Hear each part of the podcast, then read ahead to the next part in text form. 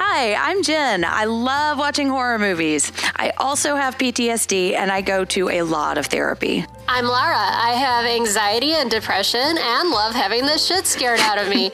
Wait, what? I'm Mike. I'm a therapist and I love riffing on horror movies. We love watching horror movies. We love them for how much they scare us and for how much they help us. Because we love talking about mental health, aka how crazy we are, and the role the horror genre can play in our wellness and self care, we've started a brand new podcast called Psychoanalysis. Each episode, we'll talk about a movie and how it relates to a different topic in the mental health field. Our episodes drop every other Thursday starting on July 9th on the Consequence Podcast Network. Listen to find out how, How horror can, can heal.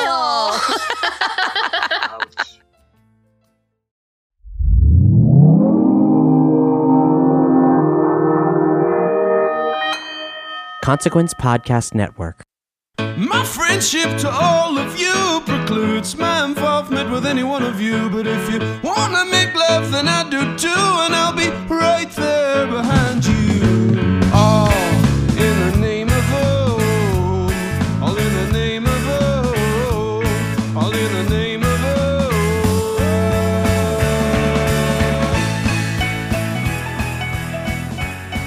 Greetings, constant listeners, and welcome yet again to another episode of The Losers Club, a Stephen King podcast brought to you by Consequence uh, Podcast Network. Uh, my name is McKenzie. Didn't think of this, Gerber. and uh, I'm really excited to talk about the, the uh, book that we're uh, covering today is 1993's Nightmares and Dreamscapes, a short story collection. Uh, and I'm a big fan of the short stories, so um, we're gonna hop right into this and go around the circle here and and find out who else is going to be joining us uh, on this nightmare and or dreamscape. Uh, way over in the land of uh, the forbidden. Dan, You said my name already, uh, uh, but my name is is Dan Dolan Caffrey. I, I feel weird using that because that's not uh, spoiler alert, not my favorite story. But I guess I guess these are um, maybe The not the best stories today. So I'll say Dan Dolan Caffrey.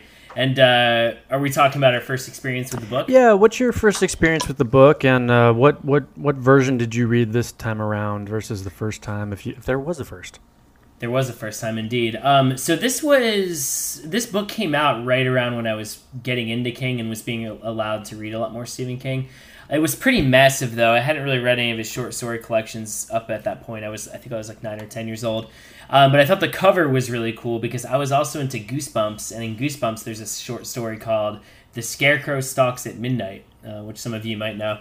And love uh. I thought, yeah, it's great, and I and I, I love the scarecrow on the front of this, but I, I think I was I was bummed when I read it, and there was no scarecrow story after all. Um, but yeah, the the edition I read when I was younger was like a paperback that I remember my um my was at my aunt's house. It had like a half half moon, half sun. I don't know if any of y'all saw that. It was like a That's what I got. yeah, the old paperback one. That's what I read originally, but um, hey man, you know how I love my first editions, so I found one of these at half price books uh, and checked it out before uh, before going into it. Um, so it has the scarecrow on the front of it, and it it, it is it is massive. We're and we're actually moving to Atlanta in a week, and I packed all my Stephen King books in one box except for this one, which I think I'll have to probably just put in my backpack, even though I finished it. Um, yeah, and it was great revisiting these stories. I feel like with these massive short story collections he has, like Skeleton Crew and this, and Bazaar Bad Dreams, I always forget about a few of them, you know, um, until I re- like I, like just going through the titles. I remembered the Night Flier. I remembered Popsy. I remembered Dolan's Cadillac. A few others, but some of them I just forgot completely what they're about. So in many ways, I feel like I I was reading it for the first time. And of course, when you're a little kid, you you know you don't get you don't you don't get the nuances of a, of a story like uh, Chattery Teeth maybe on the, on the first time around. Uh, so yeah, it was it was cool revisiting a lot of these and uh, understanding them a little bit better than when I was a lad.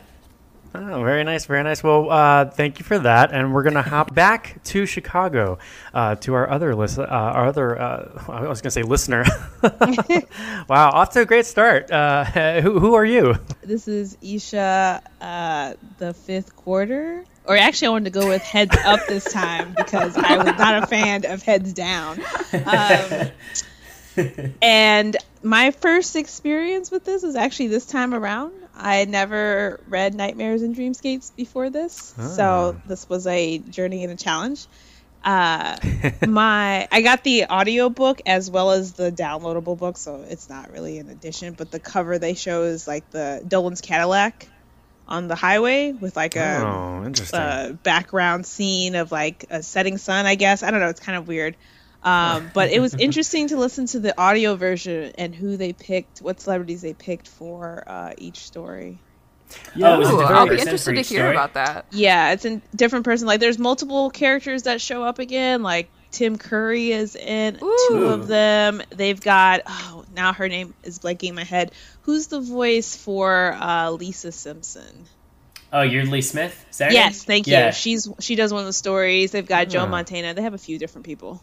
Nice. They got because Yeardley Smith Smith was in Maximum Overdrive and Tim Curry was in It. Uh, was Joe Montana ever in a? I feel like Joe Montana would be good in Dolan's Cadillac, but I don't. Was think he's he in Thinner? He might have no. been I feel like playing. Oh yeah, he played the gangster, right? Yeah, that's Uh, what I yeah, thought. yeah. I think. I don't. Was Gary Sinise ever in one? Because he's one of the the people. Oh, yeah, Yeah, he he's was in in uh, The the Stand, stand. Is he in the? Is in the Green Mile too? Right. Yes, he is briefly, I believe. He's like the the. I don't know. He's, He's like, a the friend of his that he goes to visit. Yeah, friend- and- yeah. yeah, yeah, yeah. It's a veritable King Crew on the audiobook. That's interesting, and actually, you'll have to definitely tell us about which uh, as we as we as we come across each of these. If you remember who did the uh, the the narration voice. of the audio, Yeah. An extra treat. we're gonna hop in Dolan's Cadillac. Uh, Dan, are you ready? And we're gonna go to our next guest, our next host of the evening, and that is This is Mel Moving Finger Kassel. oh I uh, I've owned Nightmares and Dreamscapes for a really long time, and it took up a sort of falsely storied place in my mind where I thought, oh, Skeleton Crew has some sort of baser stories. But um, Nightmares and Dreamscapes is a little more highbrow. Not actually, the reverse is true. Yeah. Um, and so revisiting it, I not only was like, oh, right, like these are these are kind of a, this is a group of misfits. Um, but I also remembered that there are at least two of these that I that I like either consciously or unconsciously as a very young burgeoning writer like straight plagiarized. Like I definitely took two ideas from these wow. stories and tried to write my own. Like I didn't try to get them published or, or anything anywhere, but um, it was definitely a journey and a challenge. No, they were not good. Um, they might have been better than the ones I was I was plagiarizing from, though. I a journey and a challenge.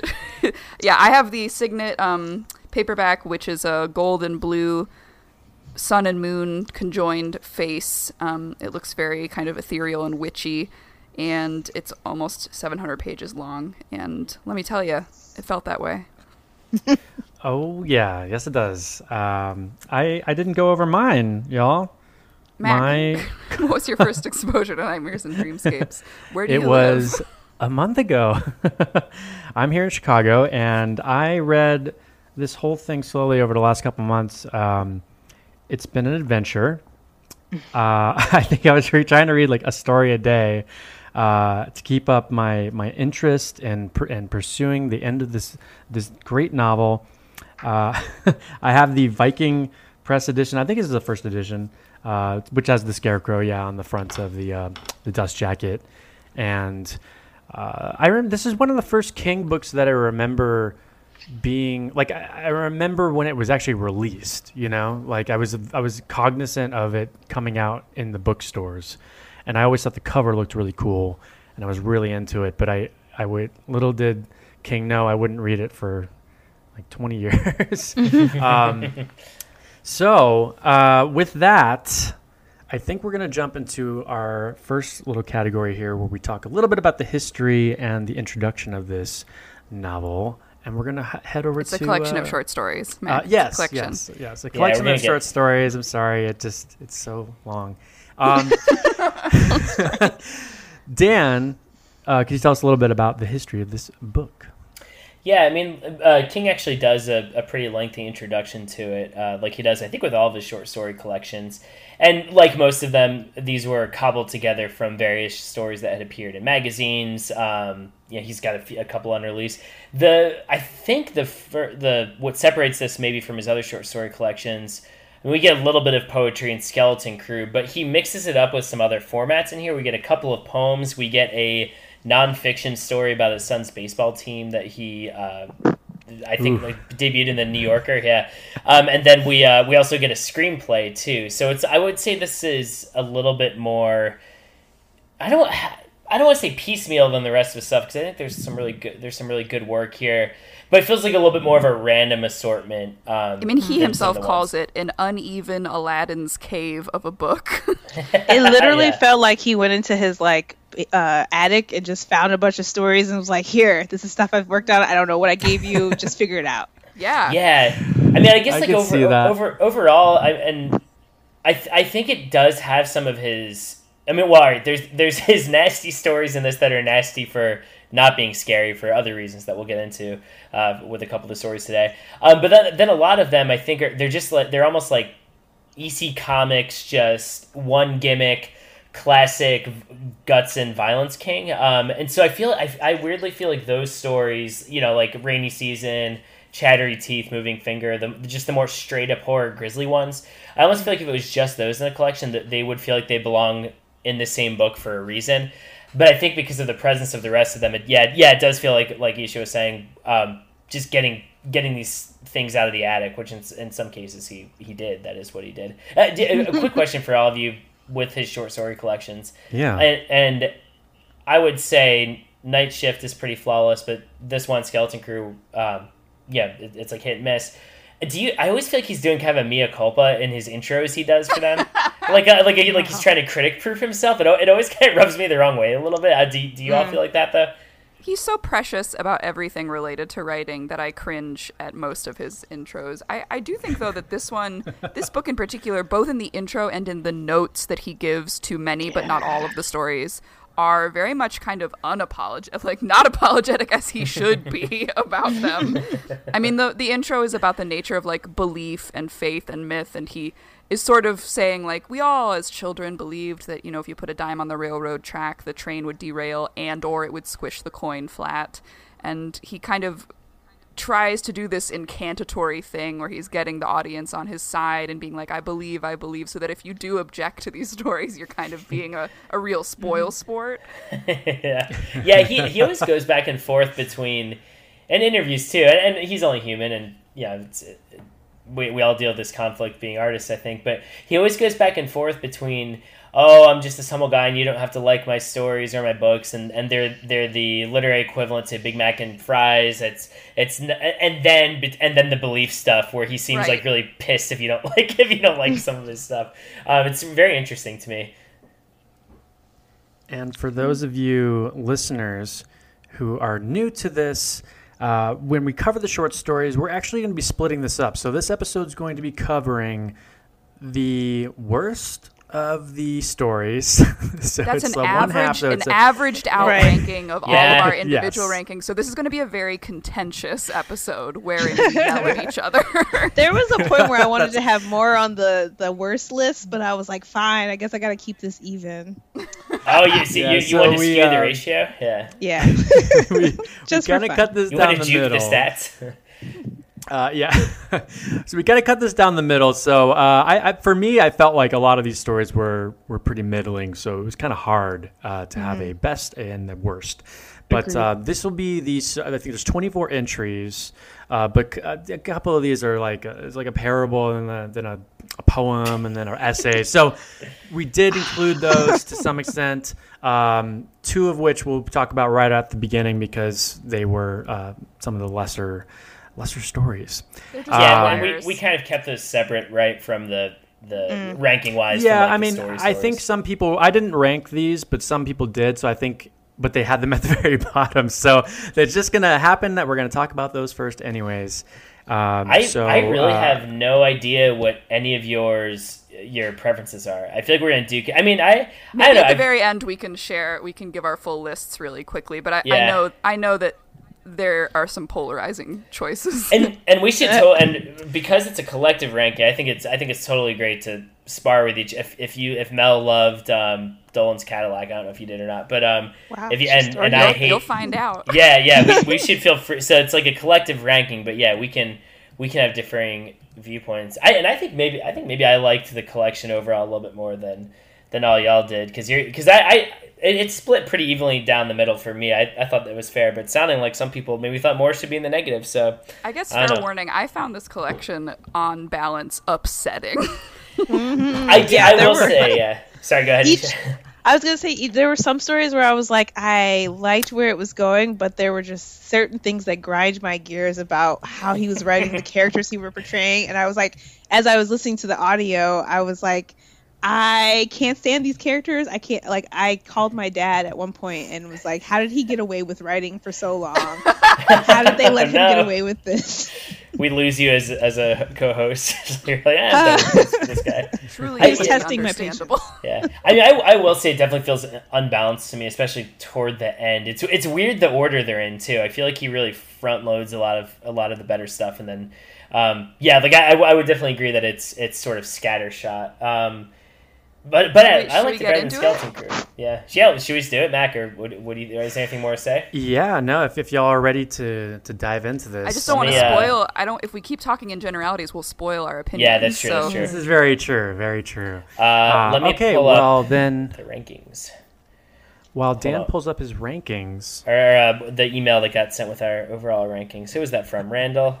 Um, Randall y'all sent talk. well, we're gonna we're gonna start yeah. with the. Uh, let's just start with the poem because we we're gonna do those two outliers first, right? Brooklyn Yeah. August Yeah. and the Yes, beggar and the so diamond. Yes.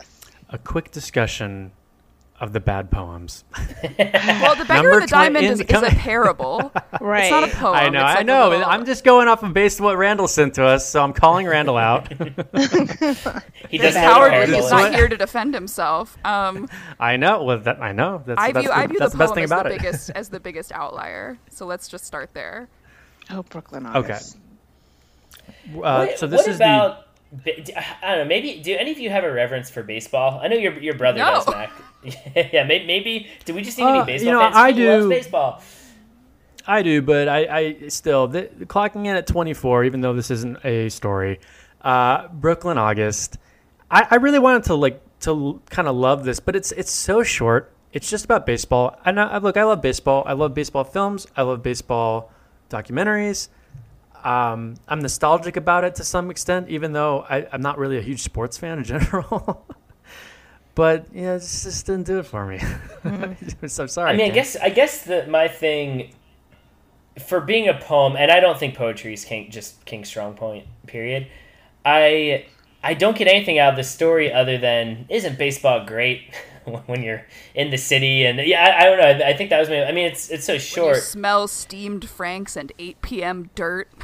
yeah That's a line it's, from the poem. Yeah. yeah. It's just the imagery feel yeah, I feel it just feels a little clunky to me and um, I mean it's so short, whatever. I can't like hate hate it, but yeah, I just didn't really get anything beyond being starry eyed about about baseball in the city uh, to me. I can imagine if you are someone who's, who's familiar with the plethora of proper nouns bandied about in this poem, that you might glean onto its atmosphere. I'm just not familiar with all the names mentioned and not familiar with baseball as as as intimately as he is. Um, I I think it's kind of cute that he mentions in the notes that it, it's been kind of reprinted, especially in places for baseball aficionados, and so like it's found its niche, um, but not in me. Right. I, I I literally couldn't understand it. Yeah, I I mean, just- as someone who grew yeah. up playing softball and like baseball and watching it for years, I mean, I could understand that. But again, I wasn't. I think after reading Heads Down and then getting to this, I was just kind of overhearing about baseball, and so it was just kind of like now King decided to be a poet, and I've never seen. I don't know if he has other poems that are out there that I maybe I don't know about. Um, Uh, he has uh, a poem there- in Night. What was it? Night Uh, Paranoid, a, a chant. I, I think that's in in Skeleton Crew. They're they're Right? all bad. They're all bad. Yeah, bad. they're not great. Yeah. Oh, wow. Yeah, I'm well, not missing uh. Does anybody else have anything I, else to I, I would say be about- curious. I mean, it sounds like Asia knows more than we do about baseball and didn't like it. I would be curious to see if like a if a Justin Gerber likes this poem. You know, Right. also, but I'll say this: if Uh, um, news alert! Uh, he did not. I don't think he likes. He didn't like this, and he didn't alert. lay head down. and he's a big baseball head. So, uh, all right. Well, if any, does anybody else have anything to say about Brooklyn August before we move on to the next? I there's some nice, I guess, repetition of like devices. The, the rhyme with grows and slow and row on row. That was a little bit pleasing. I don't know anything that about whole poetry. passage right there. It sounded like people were really trying to drag that out of you, Mel. Yeah. I guess it's fine. I just don't want to lie to y'all. Yes, there's some words that rhyme. who's, who's Jim Bishop? It says for Jim Bishop. Yeah, I don't know who that Uh, is. Oh, I, good, good question. Uh, Ran- Is it- uh, I was gonna say Randall. Do you want to look that up? Randall's a Jim- ghost on this episode, by the way. D- Jim Bishop is. Uh, um, hold up. Did he say it in the? Uh, it was his baseball coach. Okay. no, no, no. Oh, for I'm real? just making that up. Well, I'll do Well, some detective work. it didn't do We're anything gonna- for us. I guess is the conclusion. yeah. Very Yeah. true. and that's why it's dead last uh, in this collection. Uh, hot on the heels of Brooklyn August, number 23, The Beggar and the Diamond. Thoughts? Is it a baseball diamond? I really thought it was. Parallels. Bet. Oh yeah, Because so, it comes sorry, out, isn't this the last story? It's It's Yeah, not it's- even in the table of contents. He just it's tacked after it the on notes. like a. Jim Bishop was It's a, his, it's a secret his story. editor. I Oh, okay. Confirmed. He was a former English instructor at the University of Maine who taught King, and he edited Hearts in Suspension, which is King's nonfiction book about about college. Sorry, sorry to digress right there. No, I asked. I I, asked asked No, and no, you no. That we, we were wondering. Yeah. But hey, back to the beggar and the diamond. Um, so, all right, really quick. A parable is is like a story with a lesson, right? With kind Yeah. of bi- Yeah. biblical overtones, a little a little bit. Is that the exact definition? I, I, think just a feel like it's just like yeah, you're learning a lesson from whatever the story is. What what did y'all learn from this? Never I learned- again. I learned that King is like not at all shy about being like I appropriated this story. Yes. in his I'm sorry. author's note. Does anyone know that why he was wrote kind of funny. Yeah. It's kind of fun. when he wrote the the beggar and the diamond. Oh, um, Or why he sure. wrote like why did he decide to I guess reinterpret it or almost word I don't know if it's word for word because I forgot to look up the actual parable. Uh, but I just kind of was wondering why he thought or he thought it was to take upon himself to write the story and add like tack it on there. I don't know. someone want to read? think, Someone, like- someone read the little author's note. Here, I got it. Yeah, It's, um, okay. Author's note. This little story, a Hindu parable in its original form, was first told to me by Mr. Surendra Patel of Scarsdale, New York. I've adapted it freely and apologize to those who know it in its true form, where Lord Shiva and his wife Parvati are the major characters. But he never told me why he wrote this. Yeah, like it's I just uh, yeah, I know. I bastardized it. yes. It, Yeah, it is- to it me, is it's weird like his a- editor, who he, who, it, to me, it's like he was like, oh, there's not enough stuff in this. Uh, maybe my editor will appreciate this if I throw it in at the very end, but but it'll be a little secret. I'm not gonna put it in the table of contents. It to me, it felt like when you are trying to get a guest out of your home, and they're like, "Can I just have another glass of water?" Like unexpectedly, like I'm like, "Why is there another story at behind the notes about the stories?" One, it's it's weird too that he and I think this is what I mean too about backloading some of the oddities in the um, in this book. Like he okay, so in the in the in the last one, two, three, four, five, in these last like six stories, um, you've got the fifth quarter, which is a crime thing. Okay, King's written crime before, maybe it's not that, uh, but then you have the Doctor's case, which is this weird Sherlock Holmes riff. Then Umney's last case, which is more traditional King. Then Head Down, which is this nonfiction baseball story. Then the baseball poem. Then the appropriate parable. It's just like a string of just. I feel like dumping all the shitty stuff at, at the end. Um, and I know that I know Well, King doesn't think this is shitty, but it, it, it, it just felt the end. The last stretch of, of this book felt so strange to me. Well, kind of going back to the intro, to me, it felt like you know the whole just the whole story about you know the. The, the, the old man like you know with the cane looking at looking uh, or not looking at this diamond that's right in front of him A diamond the size of a tangerine. From Dark Wait, Knight, what? sorry. Yeah, That's sorry. Michael, Ca- Mi- That's my terrible Caine's- Michael Caine impression. Michael oh. Caine's line from oh from some people just Knight. Want to kept watch the world burn Is that the diamond the size of a tangerine? Of a tangerine. Yeah, no, not the same thing, uh, but really, it's like, oh, it's a good story. It's the Dark Knight. Sorry. Well, no, my whole thing with that though is that Mel was saying in the intro, like how he's kind of setting it up that if you don't like the stories, it's like you're kind of ruining the fun. And I felt like this is kind of like, well, here, the, all of these diamonds are in front of you, and and if you if you if you're closing your eyes, you missed it. You know, I feel like it's just kind of like a little fuck you at the end. Maybe, maybe there's um you know because in this collections he always likes to have some um, previously unpublished stuff. But no there's still let's see there's one two there's four previously unpublished works in here including this one. Because at first i'm like oh maybe they wanted to make it more marketable and have some never before read stories. But um Umney's last case wasn't published house of maple street wasn't published and the 10 o'clock people wasn't published. Um oh and sorry right number the screenplay wasn't either. So i think he had plenty of other material to draw them in. But yeah it, it is it is sort of a and it's not quite short enough to just feel like a little button to end things on. You know what I mean? Like it's Can I- not. yeah, Can go I ahead. ask Go if we say this is a parable, what is the lesson it is teaching? Can anyone condense it into a sentence? Uh, don't close your eyes, just because. Just No, but I feel like I feel like it is. I I think that the lesson is that we are we will only find what we are prepared to find, or something like that. Yeah, I think it's Well, like not realizing what's of in front feel- of you. Yeah, but then I, kinda mean like- he yeah because he was Yeah, go ahead, appreciate well my thing is that didn't he decide to like close his eyes only because he was like i need to stop complaining so much Yeah. and realize like appreciate the good things in life So, you're meant to side. You think the beggar is like why? It's like we're meant to, we're meant to think he's wise to bypass the diamond and to like get the cane instead. I feel like. But I feel like it's to me it sounds like he's trying to make sense of the world and he's trying to kind of uh, anticipate what he thinks is eh, what he should be doing and he's saying out loud like well what i really should be doing is like you know being thankful for the fact that i have my eyesight so i'm gonna close my eyes and do this and this and this but I, I don't know. It's like kind of like almost trying to be- trying to make sense of the world or trying to understand it when it's like no, it's this isn't this isn't your world to understand this. Like like almost trying to be God, you know. And Like then when I feel you like by to- doing that, he misses the, the the the treasure that's right in front of his eyes by trying to think about things too much. And I think that's what King's trying to say with this just short story set. Where he doesn't want you to think too much about these stories. He just wants you to kind of enjoy mm. them in general. I, I feel like the ungenerous reading is like people who are poor and unfortunate get there because they are like willfully blind.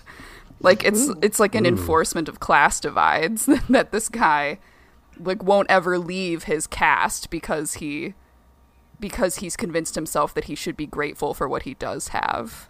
Mm, and not to go above that or like work for something different Yeah, yeah. Or like think that he deserves more. And like may- or maybe that if you don't appreciate what you have where when you start appreciating what you have better things come along?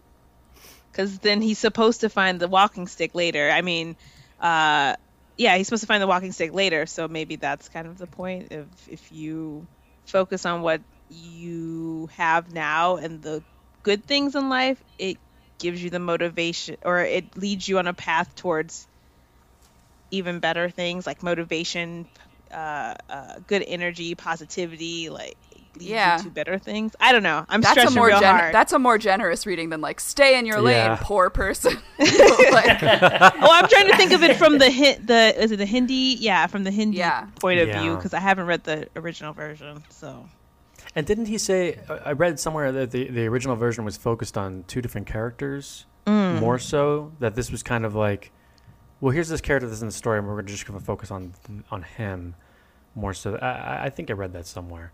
So it's it's it's not exactly the actual Hindi parable. So it's like was it's it? very. I think God was Shiva, and then instead of it being like an archangel, it was his wife.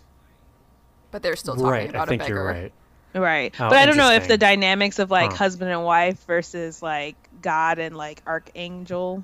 I don't know if that even Yeah, that that definitely changes things. I think.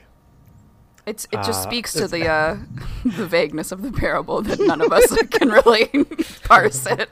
Well, if you'd all join me in closing your eyes and uh, skipping skipping past these these two stories we just talked about, this poem and uh, the beggar and the diamond. I think it's time to move to number twenty-two, the fifth quarter. Now, the fifth quarter, I believe, was uh, kind of coming coming from from a Bachman esque because because it's very uh, uh, a gangster tale, and uh, it has that kind of you know Richard Bachman feel. What, Well, what his do you guys his think? single note on it is Bachman again, or maybe George Stark. Ooh, a little. Uh, I don't know. I mean, I think. Dark reference. yeah. What if they, what if George Stark did write this? Do you think it would- be better or worse? I think it'd be better because I- my, my issue with this story is that it, almost felt, and I actually like a lot of King's um, crime detours into crime, but it felt a little quaint to me. I don't know, it just felt so slight, like the actual event that happens. I, was anyone a fan of this story? I, I certainly wasn't, but I don't know if anyone else was. It was definitely not my lowest for sure. Uh, I kind of it was like it wasn't something that I overall enjoyed. It was just like, ah, that's a good story, I guess. Uh, he gets revenge for his friend and then just kind of rides off into the sunset with fear in his heart because he someone might come for him. Is the concept of Yeah. that? It's just kind of like a little, like a little chestnut, you know, like a little chestnut. Yeah, th- this one was kind of in the middle for me because it, it you know, it was just kind of like fine, you know. Uh, I liked I liked a here nor couple of moments in the in the story. I, I think the scene when he's when when the lead character is is like shining the flashlight around the room and then he, he hits the guy and his eyes are like glowing green like Sarge, in the light like really yeah. quickly. Like that's I really cool, like yeah. that description. That was kind of cool. Um, that's really all I really remember from the I story. think- I mean, basically, it's this guy. I mean, yeah, the, the guy's got what is it? It's it's it's five five portions of this map. No, there's four. Hmm. There's four, but what's the fifth quarter? It's the person. He's like he's the He's fifth the fifth quarter. quarter. He's the extra. yeah, yeah, yeah. He's that. Yeah. One, and I this think story really really stuck with me, y'all. well, I think also I don't know. It, it did feel a little bit like a precursor to. Um, I think it's in Everything's Eventual, the death of Jack Hamilton, which is uh this uh, John Dillinger story that I actually like quite a bit.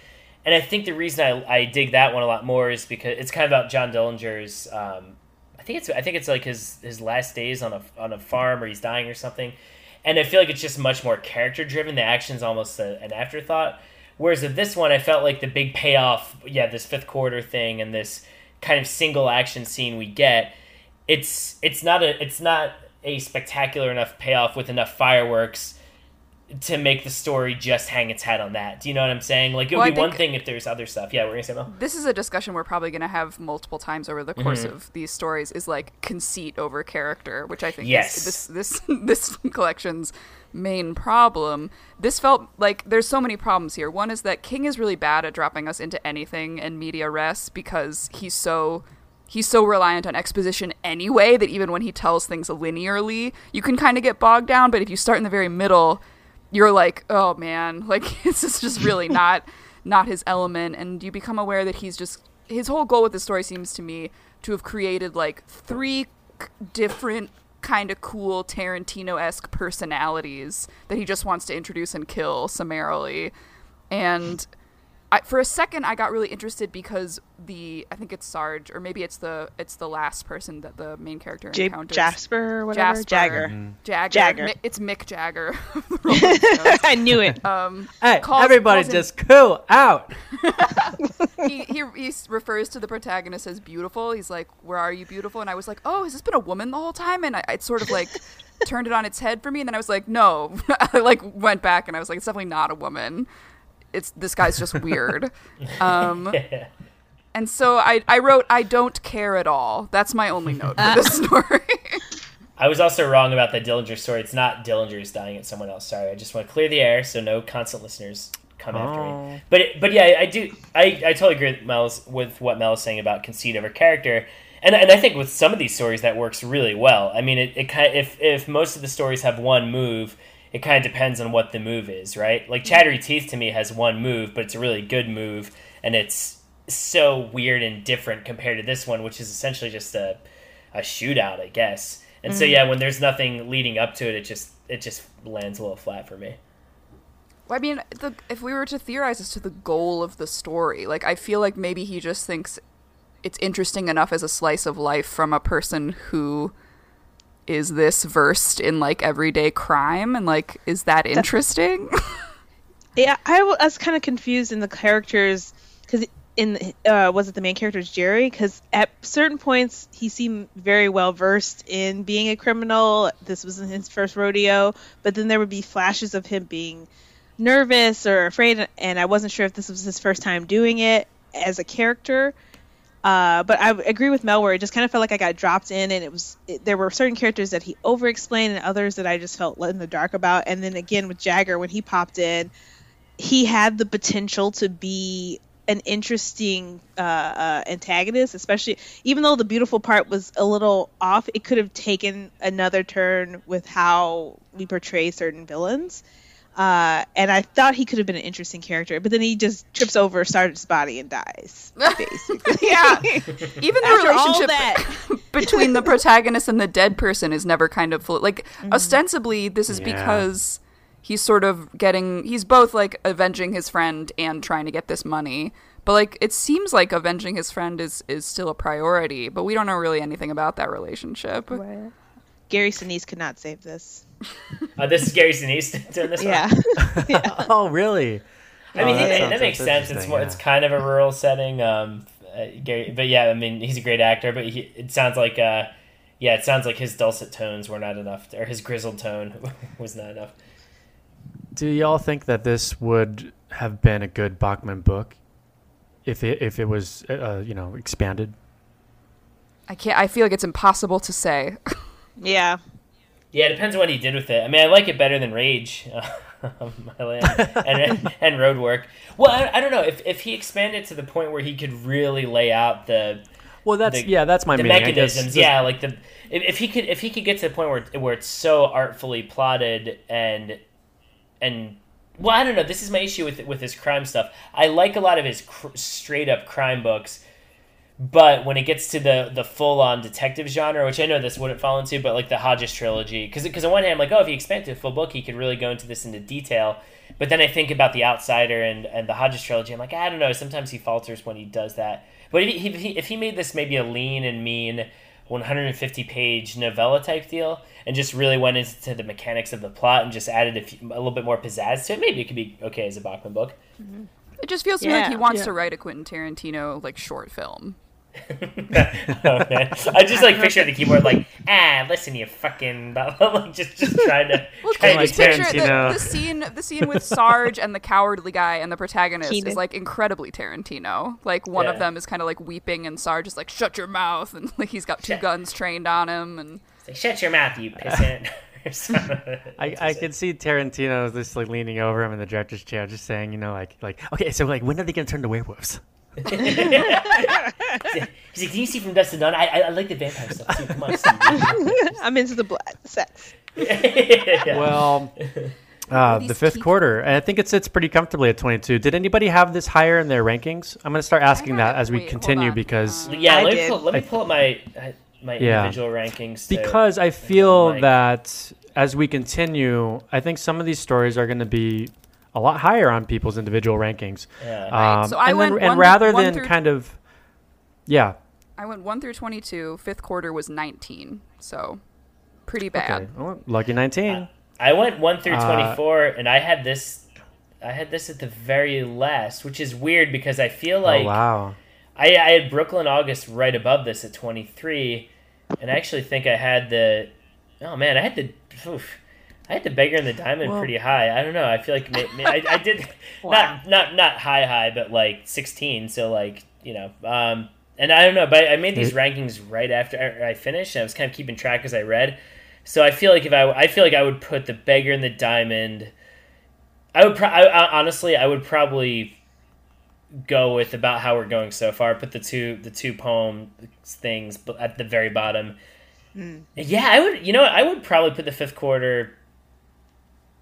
I would maybe put head down lower Dan, than no, that. no, no, we're Sorry, not there Dan. yet. Well, well, I hey, know, no, hey, I'm hey, just. I'm, I'm like baffled by my rankings because And I no feel like I takebacks. Well- you gotta I still know, take I know. Sorry, I'm, I'm like having an inner crisis because I feel like I have head down higher than it should be. Sorry. Uh, anyway, I now hold hold on, hold on, yeah. Dan. Sorry, sorry, sorry, sorry. Now I had I had this at 16, Wow. and the and I I still stand by that because it, the problem is that I feel like I just had so many that were that that were either the same rating or like right next to each other. And then when you when mm-hmm. you know and, and I was grading these as I was going, not thinking of like, okay, is this better than the first five stories I've read? You know what I mean? So Yeah, yeah. going back, it was hard because I was like, oh well, all these are kind of around the same.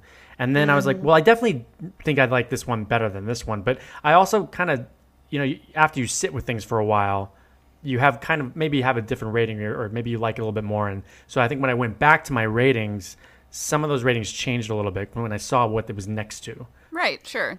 That's part of the Yeah. part of the process. Uh, Yeah, yeah, yeah, you're right. absolutely. Uh, Ahse, did you have this uh, anywhere different, or do you think the, the, was this pretty low for you? Uh, mine was like 15 or 16. I mean, it's Honestly, pretty. there It's were neutral. Yeah, yeah, Yeah. because there were other ones that I didn't like more than this one. Like there were glaring things that uh, glaring issues that stuck out to me more than in this story, so it kind of fell in the middle. Yeah, that's why, and that's why I feel weird about ranking it dead last because I don't. I, I get why I did because it's so unmemorable, but it, there's nothing egregious in it necessarily. So I, I, I don't know, guys. I'm just doubting myself right now. Looking at this, this list and feeling You bad. gotta, Yeah, you gotta the- charge ahead, yeah, Dan. I know, on the I know. I have to back, own yeah. my choices, but anyway, yeah. Should we All right. continue? Well, uh, I think that's it for the fifth quarter, and we're going to move to number 21 on the list, and that is dedication. Oh boy, here This we go. was pretty. This was pretty low on my ranking. Apparently, King states that this was the inspiration for Dolores Claiborne. Does anyone have thoughts on that before we move into the actual story?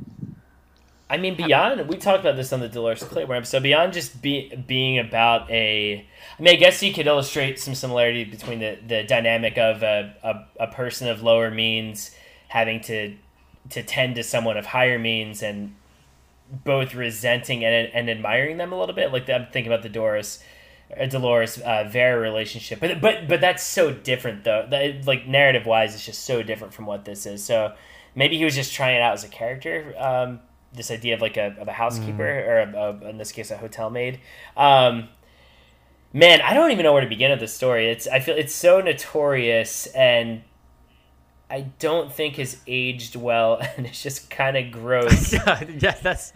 I, Yeah. I And want to hear what I would like to hear Ahse's thoughts on yeah, Oh, yeah, God. I think maybe that's I have a question. take it Who away. was, Yeah, who was this uh, author that he said was this was inspired? Did anyone ever find out? Because I tried to look, and I- someone had said he said ta- said he would reveal it, and it was still 20 years later, and that was like a, a note from t- 2018. So I have no idea who he. Yeah, So you're talking about in the notes he says this was inspired by a famous author who was Yeah. notoriously an asshole. was yes. it Pat Conroy? Maybe that's that's who reminded me of like just writing this kind of southern macho fiction about the war. That was that was the only name that came to mind for me, but I don't know. I had a brief thought, and I was like, I wonder if he's talking about. This is before I read it. I was like, I wonder if he's talking about himself. Like he's like, he's like I'm, but he's like, one I day I'll tell thought you how that much now, I'm yeah. I Oh, yeah. I don't know. Honestly, to I had it higher on my list than where it is only because the cringeworthy scene where she sucks the semen off the, the sheets and can't stop Ooh. herself. Uh, so in a for me that was a kind of horror, so I had it ranked a little bit higher. Uh, oh but it just kind of felt like I don't know, just an excuse to use every negative possible word, phrase, stereotype and get it out there under the guise that he's talking about this author who is coming to visit. And I couldn't really understand why that when the was it the the I guess they called her a voodoo priestess or uh, A bruja. a bruja. Yeah, there, there was so much Yeah. crossing and mixing of like uh, cultural things as well in terms Right, of like right. bruja and like black creole type uh, uh, mysticism and religion and i was like where did you get your information who who who was your resource for this was, I was don't think he had one. i he seemed like he took a lot right. of uh, creative license honestly Yeah. with that one And uh, Oh, I think one of my my notes is j- literally just WTF written out mm-hmm. very long. My first two Like are just page. this is so weird and gross, and then this is so weird and gross. Was it there was one point where he said that shit about or no, my note was that shit about how men are dark on the inside, but when they come, it comes out as white light out of the darkness. And you never thought that before? I didn't either. I pause, and I Um, think Lindsay Krause, Lindsay Krause was the one who read this one. I don't Lindsay know who she Krause, is. yeah, I don't know, yeah. Hmm, interesting. Oh, I- can I? It's weird too because then it, it the the.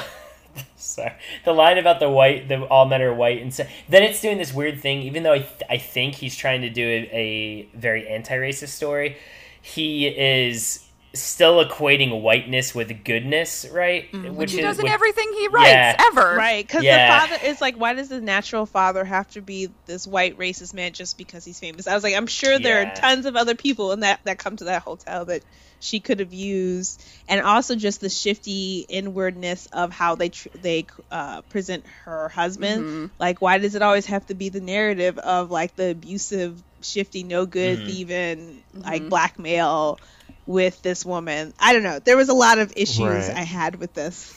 I I took a lot of notes on the stories that I found I found to be like genuinely offensive. um, and I found this one to he's simultaneously trying to implicate white people for their racism while doing a racist dialect, like which Yeah, he's like always really does, good yeah. at. Um, Yeah. and B, engaging So in that weird sort of color blindness where he, he's sort of equating everyone um, through the witch character and her view of like equal opportunity assholes.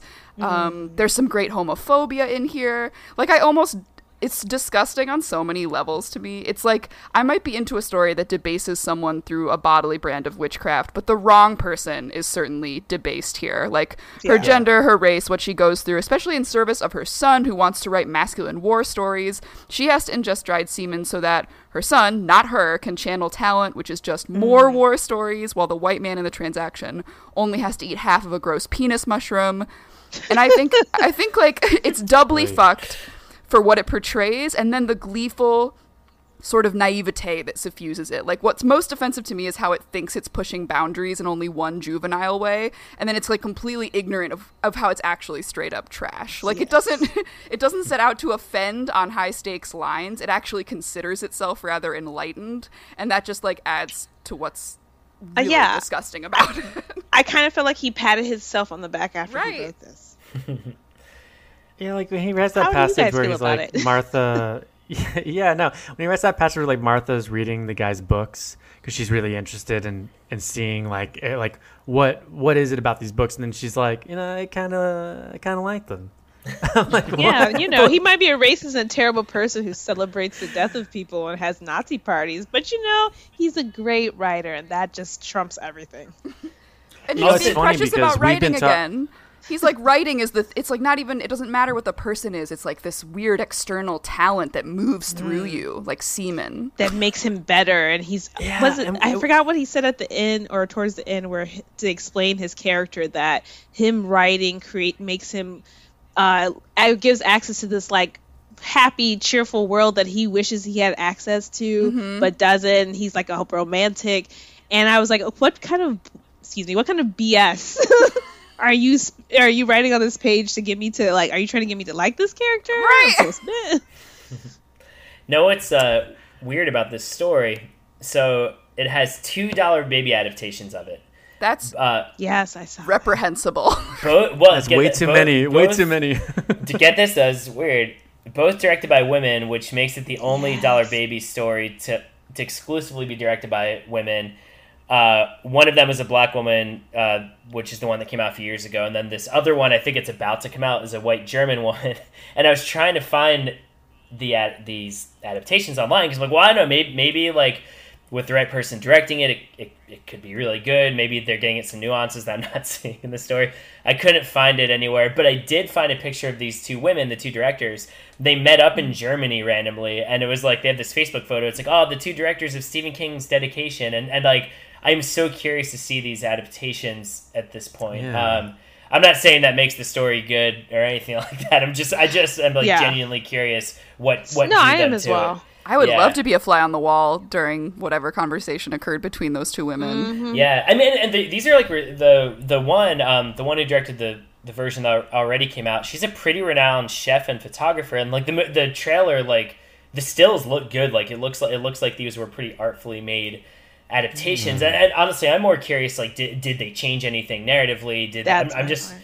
really curious to see what they've done with it. So hey, if you're if you're out there, um, directors, uh, hit us up. Send us send us a file. Um, or maybe not. Maybe I'm the only one who'd be interested in seeing that. No, I'd know. like to see because I saw it was two No, I'm- women who I'm did curious. that, and I want to see what they did with it. Yeah. Yeah, yeah. This No, was I'm lowest on my list. well. This was 22. Oh yeah, where, I- where was it for everybody else? I had I'm I'm I'm I'm with Ahse that I had it higher not because I think it's it's um, great by any means, uh, but I I hate to say this like I did remember it a little bit more than stuff like Fifth Quarter and like the the grossness was so gross that I'm like Ugh, I like remember it, Yeah. Human Centipede. But no I know I knew you guys were gonna say that I never it's like, like oh it did like no but I I think I just I mean it's not high on there I think it's I've got like 19 or 20 or something like that so it's it's still pretty bottom of the barrel but I was sort of I almost couldn't believe it was written. You know what I mean? so I mean, if I guess if Human Centipede was in this collection, I would probably put it pretty pretty high. Also, also. but yeah, I mean, so it was still low for me, but was not the bottom of the barrel. And maybe I don't I don't know if it's bad just to put the boring stuff at the bottom below the problematic stuff. But the yeah, the bore there were just a couple of really really boring stories that I just didn't remember super well when I ranked them. Yeah, I had it pretty low as well. Yeah. It was probably I think it was like I don't think there's only three that were under it, but What would have happened if one of us was like, defending y'all, dedication. yeah, I'm like this It's is number five for me. I, yeah. I, after all this vitriolic talk, uh, someone's just like, "Well, I actually had it number two. I mean, I, I had heard about the. This, I mean, I must have read this story when I was little. I'm sure I just I blocked out my memory, but this was rereading it. I mean, I'd heard so much about this story before, like bad things about this story before. I had heard so much that I thought it literally didn't exist. I was like, people talk about this story like it's an urban legend, but he didn't actually write it. And then I was like, oh my god, like it's real. I definitely think I put it higher too because of the audacity he had to put Yeah. it out there. I was just like, you know what, Steven? Because I was really pissed about Heads Down, so I think anything for me was higher than Heads That's Down. the, that- that's the thing. Like I think like Brooklyn August and Head Down like fifth. Qu- these kind of boring. At, I mean, look, I, oh, I, guys, we're gonna get into it when we get there. I feel like I'm, I feel like I know I feel like I I, feel like I'm. I'm putting my foot in my mouth because like oh da- oh Dan thinks it's cool to put interesting racist stories above boring stories and that's not what I'm saying but like yeah there's something just really like, It stuck to you. It Yeah, stuck dig with that you. grave down. Keep hey man the imagery in this story that man slurping dried semen off a bed Mm. sheet just oh, Oh, I will say I, that I, that was in the cemetery for me. That was a that was, that was Yeah. pretty pretty But gruesome. she- yeah. It's like in the cemetery very- behind the cemetery. Like, Oh, Yeah. man, Oh, yeah, it's, yeah. it's so gross too because she talks about it like like ooh I just couldn't help myself Like, Right? it's Can so you- nasty Yes, yes, oh man disgusting. The relief Uh, she I- had I- that she didn't have to suck the sheets anymore was the same relief I had for her. I just wrote I wrote page page two forty seven, scooping up and eating quote unquote Jeffrey's jizz. oh God. Just just abysmal. I, I looked up also Stephen King, John Grisham, Pat Conroy, and Peter Straub have all talked at events together. So King would know Pat Conroy. They might be friends. I don't know, but he was when I just heard Southern like war fiction. I, I immediately went to him, but it might it might not be him. Who knows? Well, let me ask you this: Do you think Conroy has a pretty pony? Because that's our next story, clocking in at number twenty. I would say he does Pretty he's dead, Pony. and and time got him. The pretty pony got him. So, Oh, oh yeah. Well, there you go. There you go. Did anyone anyone uh, love this love this story? Dan does. Was Dan this loves for it. everybody? Was this like number five for someone? Is that for real? Now, th- now, I do. now reading I about really the liked background it. on this. Now, hold on, hold on. The background on this, I believe that this was supposed to be uh, a Bachman book. Uh, he was he was thinking of writing a full length novel, and this was going to be like a flashback in that book. But then he ends up just giving up and just writing the My Pretty Pony story. Uh, Dan, why do you think this is some of King's best work?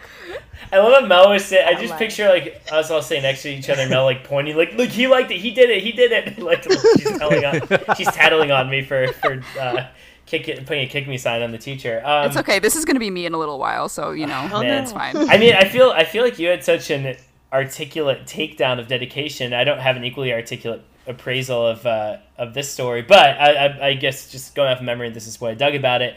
Um, I will say it it does it toes the line between the the folksiness we talk about and being genuinely touching and nostalgic. And I recognize that it, the dialogue between the grandpa and the kid can get a little yeah a little folksy and a little precious. But I just really like this central metaphor of, of time and death being a pretty pony, this thing that you're kind of that lures you and you're kind of always chasing after. I don't know that just that just stuck with me, and that, I, I'm I'm always a sucker for stuff about old people dying in general. I think, and I like that. I, I felt like there was just enough color to the dialogue between the the grandfather and the kid to make it sweet, but then also the you know with him dying at the end, it has a little bit of bite to it, and I just felt like it was a really realistic assessment of timing, or uh, sorry, of time and aging and mortality, which I actually think King does pretty well across the board. I think it's one of his stronger suits. That's why I really dug it. It was the kind of one non nasty, gross horror story that I really liked in this collection. I, I really tend to go more toward the really nasty ass shit in this in Nightmares and Dreamscapes. So, I- so I, I like the nightmares, but I, this is the one dreamscape that really stuck high with me. It just uh, resonated with me. That's my defense of it. But Did, uh, did you did sounds you like I'm alone. Dan? what do you say? Did you particularly like the Peter pinches that were strokes? Mm-hmm. The Peter not pinches. Oh, the uh, like the yeah, like the what, like the him pinching his cheek or whatever. I think I No, his that was- sister. Wait, say all right. yeah, his sorry, sister is been- like fully molesting him. That's what I His was like. His sister I, is like definitely touching this this his guy. penis. Oh yeah, uh, I don't know, man. Maybe He's just maybe- like, say the word. She's touching his penis. I just heard Dan say, "Oh well, I don't know." Uh, no, no, no. Hold on. Look at the order of this. I, I was like, oh, was I just? I mean, it's after. Maybe I was just numbed from dedication because it's after dedication that every, everything else just seemed quaint to me uh, when it came to sex. Um, I don't know, man. Brothers and sisters like do Oh, weird, gross Dan, shit to each other. no. Oh, look, I'm not. I'm not, Brothers I'm not trying. To, I'm not, sisters, trying, I'm not trying to say this, this is isn't most. a Lena Dunham situation. No, no, no. I'm I cannot get was like, canceled dude. off of this story. It's not fair. No, no. Um, no, I. Uh, Oh, you know, What? No, sorry, get back. sorry, no, I no, you go ahead, defend it. Oh, you guys are assholes. No, I'm not. I'm not saying. Look, I can. I can enjoy some aspects of the story and appreciate them without without endorsing. I have to admit that Peter Pinches. I had forgotten about them until until y'all just mentioned them. I. I, uh, and once again, I I hope that doesn't say gross things about me. I just. No, I really no. I think it's not like it's not like a story I think in containing the- molestation makes it a worse story. Like I- that's not Yeah. what we're saying. We just think it's funny that you didn't pick up on. it. No, no, I, I'm sure I did when I read it. I think I just forgot. I, re- I read these stories so long ago at this point, like begin COVID. Look, Dan, I wrote it down in my misery section for this story. That's the only reason why I'm I didn't write. it up. I, 'cause I, I didn't But- think we were doing sections, so I didn't write down. But Well, yeah, I, well, all right, I- wait. Let I me just ask you kind of, this, I like- just kind of, I loosely used our our sections so that I could Yeah. kind of have a, a, a template here for my thoughts. Let but me- there let is me some ask- King's Dominion. Let me ask you this though, real quick, before we get into that stuff. Okay. All right, I- all right. Obviously, I, y'all didn't like it. That's that's totally cool. Did anyone at least appreciate the central metaphor of it, just the kind of conceit of the story, or was it lame to you and, and cheesy? The idea of the of the pretty pony. I mean, it's Uh, universal. Yeah. Honestly, like I I didn't like the the use of a pony as a description of time, but I did like the idea of the story of like how you get older and how time moves with you because I mean that's something I'm experiencing now in my 30s. Like what the hell is happening every day is like flying by. Um but it was kind of just a slow story for me that there were little bar- parts that like popped into my head like I think when he talks about Levi's and I and in my head I was like, I've never heard Levi's or certain kinds of jeans described as Jew pants or Jewsers. Mm-hmm. and then there was a part where he talks about the natural man when he's talking to his grandson about, I guess, a game that he was playing. Yeah, the game he was playing earlier, hide and go seek. And he says, You didn't do no bitching about it. And that was right because a natural man never does no bitching. They call it bitching because it ain't for men or even boys smart enough to know better and brave enough to do better. And I was like, um, I don't know. Gross. There's probably like, that goes into the idea of like the word bitch and how it's used with females and how it's usually like a uh, negative female connotation sometimes.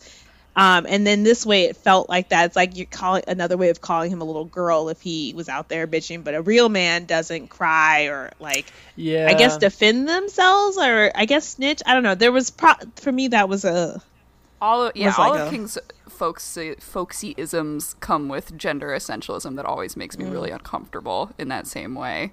Yeah. And I found this story so tiresomely folksy that it was like self parodic. Like it was. hate- you hate the folksiness, Mel, right? I feel do. like- I mean, yeah. I will say, Dan. New I mean, World there are Order. there are part there is a sentence or two in here that I thought was masterful, which was mm-hmm.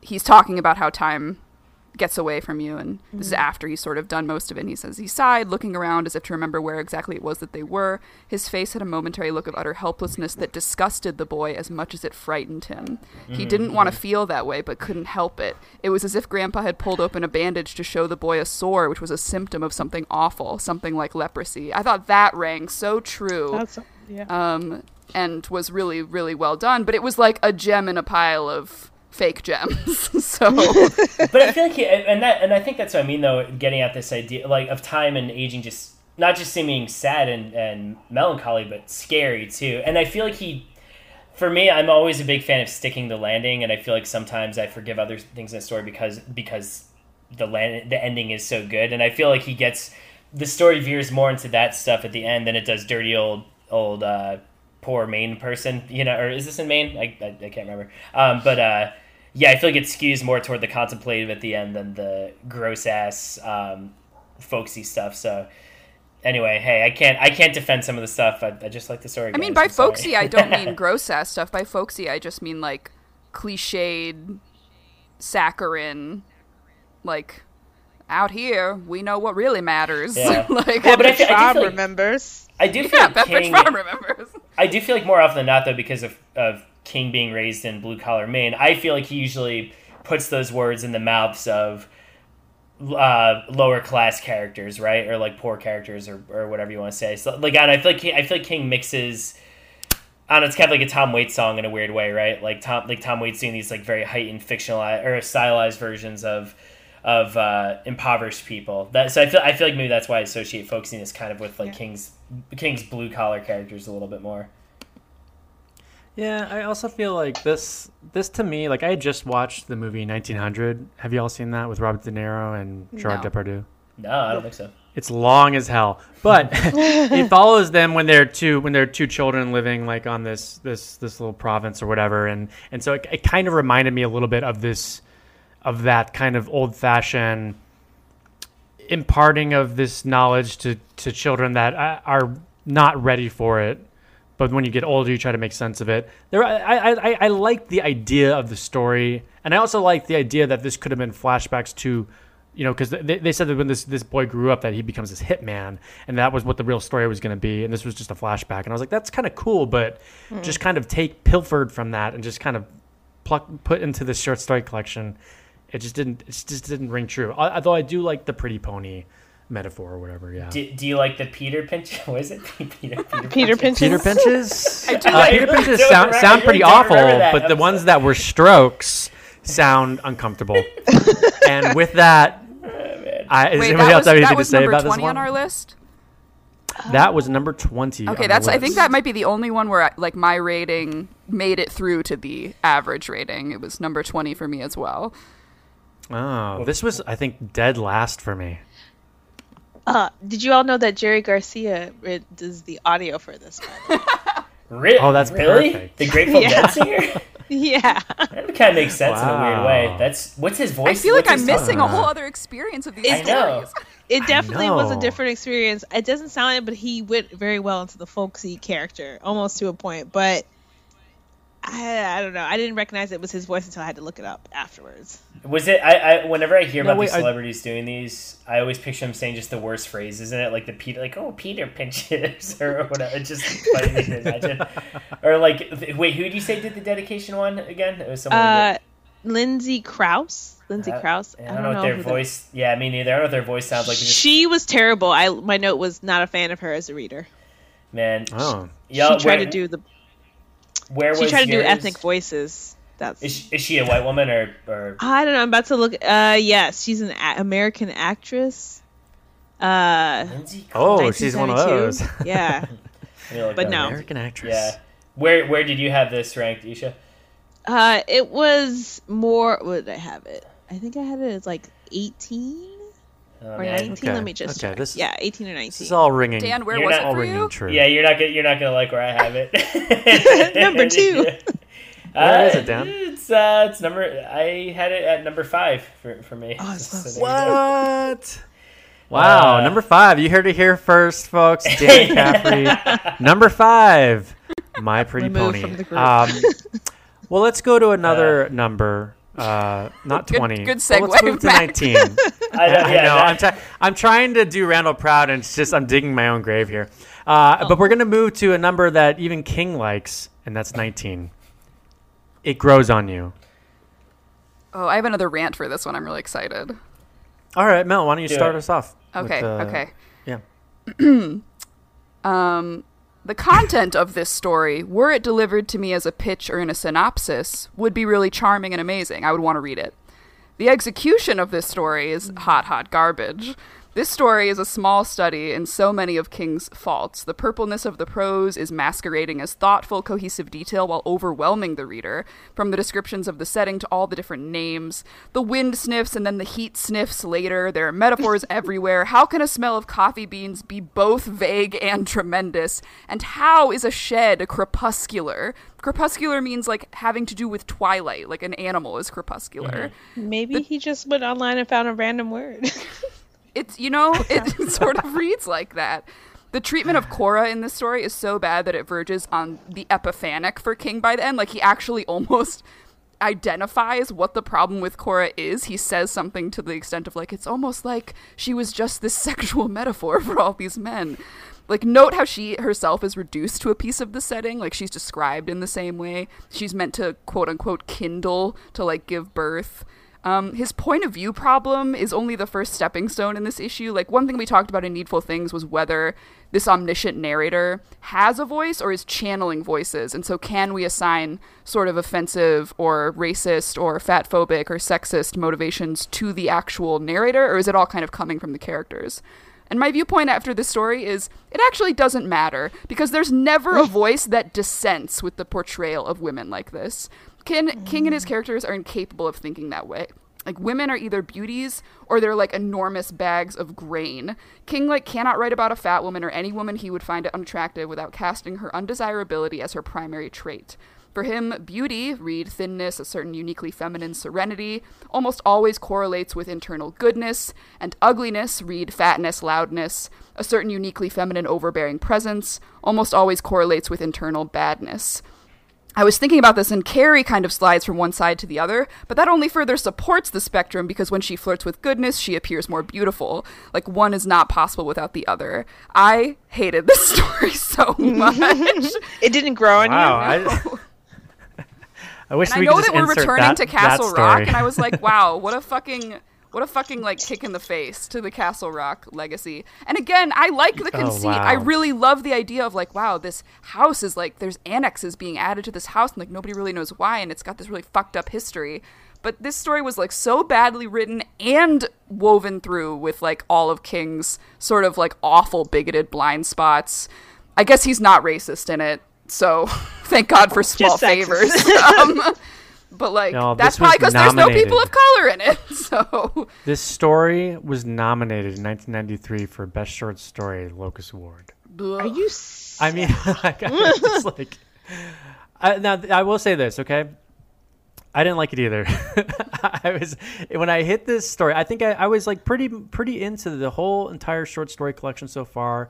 You know, there were some I didn't love, but I was like, I was definitely in, invested reading it. I lost my way so many times in this story. I had to go back multiple times to reread what I just read. I was like, are, are, "What is what is the point? What are we getting at?" And then, I, and then I read that it was nominated for best short story. I thought I gotta go back and read this again. Am I just like missing something? Was am I thinking of something else? You know, am I not? Am I distracted? Uh, yeah, this this was. Um, not a fa- this was not a favorite of mine. This was definitely in Mm-hmm. the bottom tier there. Uh, Dan, did you have it really high? I mean, I had it pretty high. I can't. I can't. But I. I, I like but I that, can't- Dan. I like that. But I can't compete I mean, with. I mean, Mel, Mel just after had this Mel's like story, but- beautifully written, like that belongs like a New York Times book review. Prose, like I can't, I can't argue. I feel like I feel like any any praise I have, I just it's not going to stand up against that. So like, um, I I feel like I need to I need to concede and, I mean, and you admit did win that. an award, Dan. Like, I mean, I don't know. like I, I and, People and were I, out there. I don't mean to. Well, or no, that's okay. I mean, I guess we can talk about this stuff. You know, I, I know this gets in the weeds a little bit, but um, you know, I do. I do wonder if I maybe just have a bigger blind blind spot than I would like to admit when it comes to King's more problematic writing. Not that I don't identify it because we've talked about it a lot on this podcast, but I do feel like maybe I'm more forgiving of it when I, when I do like the central idea of a story. And um, I'm not saying that's a good thing necessarily, but I think it's I think I, I just have blinders on sometimes when uh, when it comes to reading that stuff because I really. I really love the idea of the, the town being this kind of parasitic thing, and ju- and just I mean I, I think King al- always writes about small towns as having this physical malevolence in them, with with a lot of artistry. We see it in Derry, we see it in Salem's Lot, and we see it in Castle Rock, and um and also too I read Needful. I guess all of you probably read Needful Things right before this. Um, and there's issues in that with a lot of the, especially with a lot of the women characters, but it, it felt like tonally kind of in step with Needful Things to me. So I just enjoyed that it was a coda, and once again, it does get nasty in in a, uh, in the kind of not, not, not possession, but whatever the the house or whatever taking over, um, in ways that I found genuinely to be scary. So that's I my think, it- I think it is a yeah. genuine. I would agree that there are moments Yeah. in it that are really scary, and I also think I also think you know I'm not. This is a an accumulation that is kind of now Yeah. pouring out of me. Like it's just I've read so much King that at this point I'm like, read. I'm and fit I to haven't burst. even read as much King as you, as any of you, and there's just I feel.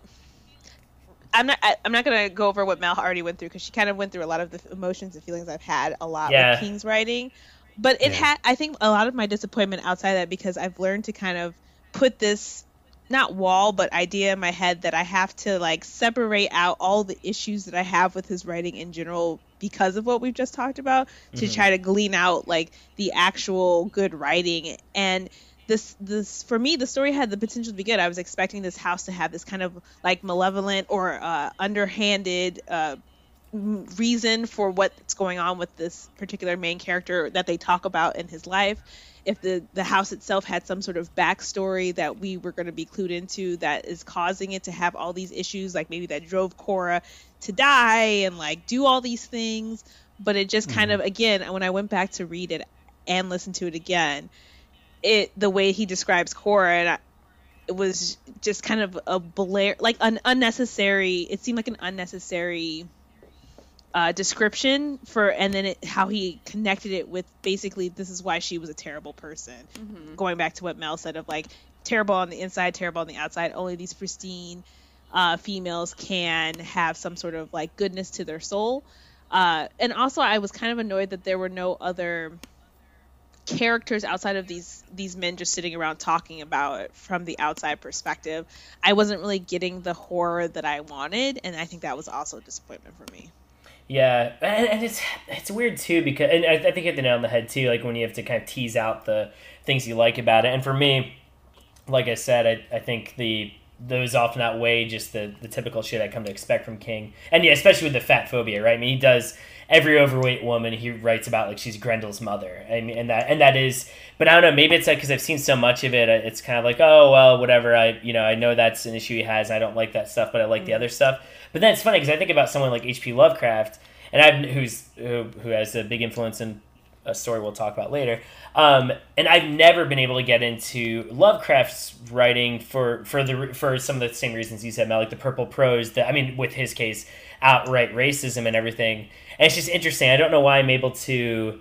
I don't know why for me it's not as much of an issue for me with King, at least while I'm reading it, um, and it is with certain other writers. I don't know what if that, that's just because I've read him since I was a little kid, but that but i was gonna say that yeah, but I mean, but that's but that's the same with a lot of you too. So I don't know. Yeah, and I I, I guess it's just kind of an active question I want to keep front of mind as as I continue these uh, these these stories. I know I'm just like it's true. I, I just felt, and also too, just from a purely a pure place of aesthetic and articulation and eloquence the way Mel laid that out, I'm just like, ah, shit. Like I was trying to think of like, what am I gonna say about what I like about this story? Because no, it's just it was it was very well thought out, and I I totally hear all of all of that too, and uh, and recognize it. Again, yeah, no, I'm I, am throwing everyone under the bus because I'm I'm about to be under the bus, and I look forward to it. Till the very that end. That is totally okay. That's totally okay. I, I mean, no, look, I thought that was like beautiful, having... and I. No, go ahead. no, I, I love that we're having like wildly different opinions. Well, it, it is weird because I don't think we're at all running into a case of no, these things aren't in the story. It's like no, of course these things are in the story because they're in every they're in so many King stories, and I guess yeah. we're we're all having different levels of um of of yeah, just uh, I don't even want to say tolerance, but just like like you it said, Mel having feels like though especially too i think the short story format like i just started getting so fed up because it was showing up in different contexts again and again yeah. which like i think in a yeah. novel you might become inured to it more quickly even though it's clearly also a problem in his novels like getting it so visible as to be like mm-hmm. a recurring thing in different contexts was to me just like are you fucking kidding me well and short stories are like your thing too right like i mean that's like your that's like what you they are they are indeed my thing yeah, and they're and uh, you shall Mel stories are great. You shall read them. Um, uh, she talks about fat women being uh, monsters in it and all, all sorts of stuff. No, I'm kidding. No, I'm kidding. Well, no, no, she, no, no, she doesn't. No, she doesn't do that. I'm, I'm, I'm, I'm well. That's actually I. I try to do it the other way. Like I, I do. Yeah. I'm trying to write more about like women who identify as fat and like monstrosity that goes along with that, and making it literal and powerful and everything mm-hmm. the king doesn't want to do. But I, uh, I, I, I weirdly enough have a pretty big section in one of my plays about the word crepuscular. So it did it did make me mad that he didn't use that correctly um, about about the show.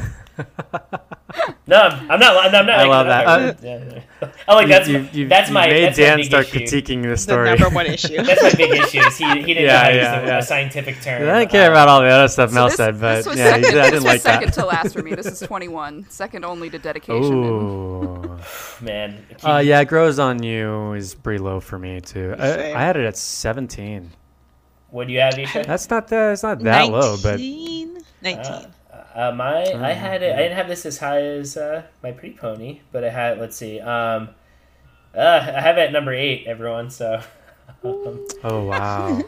Dan, to uh, be man. clear, well, I don't, I don't bear you any ill will over. Oh no, no, I, yeah, I don't. I mean, I don't at all. She'll meet you, you outside, Dan. I, I hope, I hope, um, yeah, I hope I wasn't coming across as like flailing and, and defensive. Um, I, I, don't think I don't think if uh, Will totally. Well, again, I, I feel like these are the best episodes because I, I like when everybody disagrees because I think everyone kind of sees everybody else's point of view and is like, yeah, you know, everybody, you know, you're you're all different readers, you're all coming at it from different points of view, and I. I, I honestly like there were some things that Mel hit on that I was like, yeah, I, I didn't really pay attention to that, but I think it's because uh, you know, I didn't read King growing up, but reading him now, I think it's because I, I, expect him to do these things that I don't focus on those things when I'm reading these stories because I'm just like, oh yeah, you know, he's doing that again. But it's like I don't and I don't put it down the notes, but I, and, and, and I think that's kind of dangerous. So I'm glad like people are pointing it out and and really going for the jugular because I just I don't I think it's just kind of that stuff just kind of I gloss over now because it's it's kind of like well it's it's almost always there in a lot of his stuff and I'm Wait. looking for other things like like things to, to, to pull from it.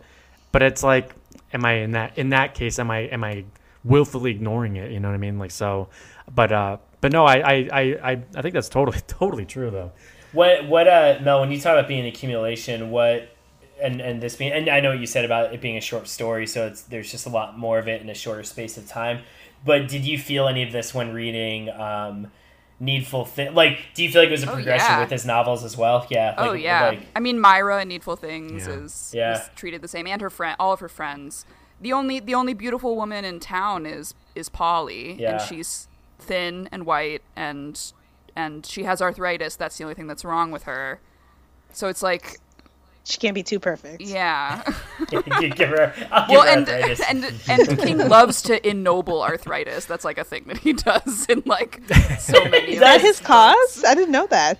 um, I wonder if he had because, but now yeah, he's been doing that since he was a young man. Because Glenn Bateman has arthritis. Um, Norma yeah. Crandall yeah. has it. Just Sign of wisdom. Ra- Ra- Randall Flagg.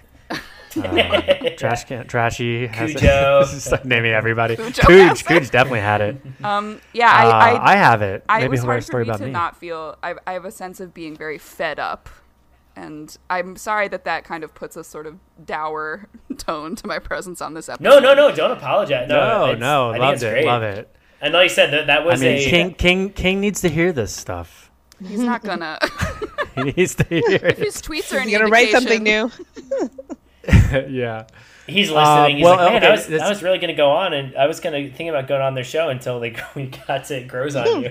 It's too much. I would Uh, love, well- well, Mr. uh, King. If he- you're listening, I would love to talk with you. he read this story himself too. He like chose Oh, Oh, really? really? to read the story, so he Oh, must have been really happy with it.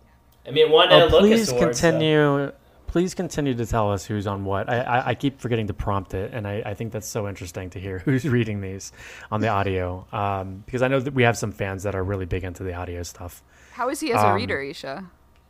Uh, it's just a nasally it, cadence, like cadence that's not. It doesn't really.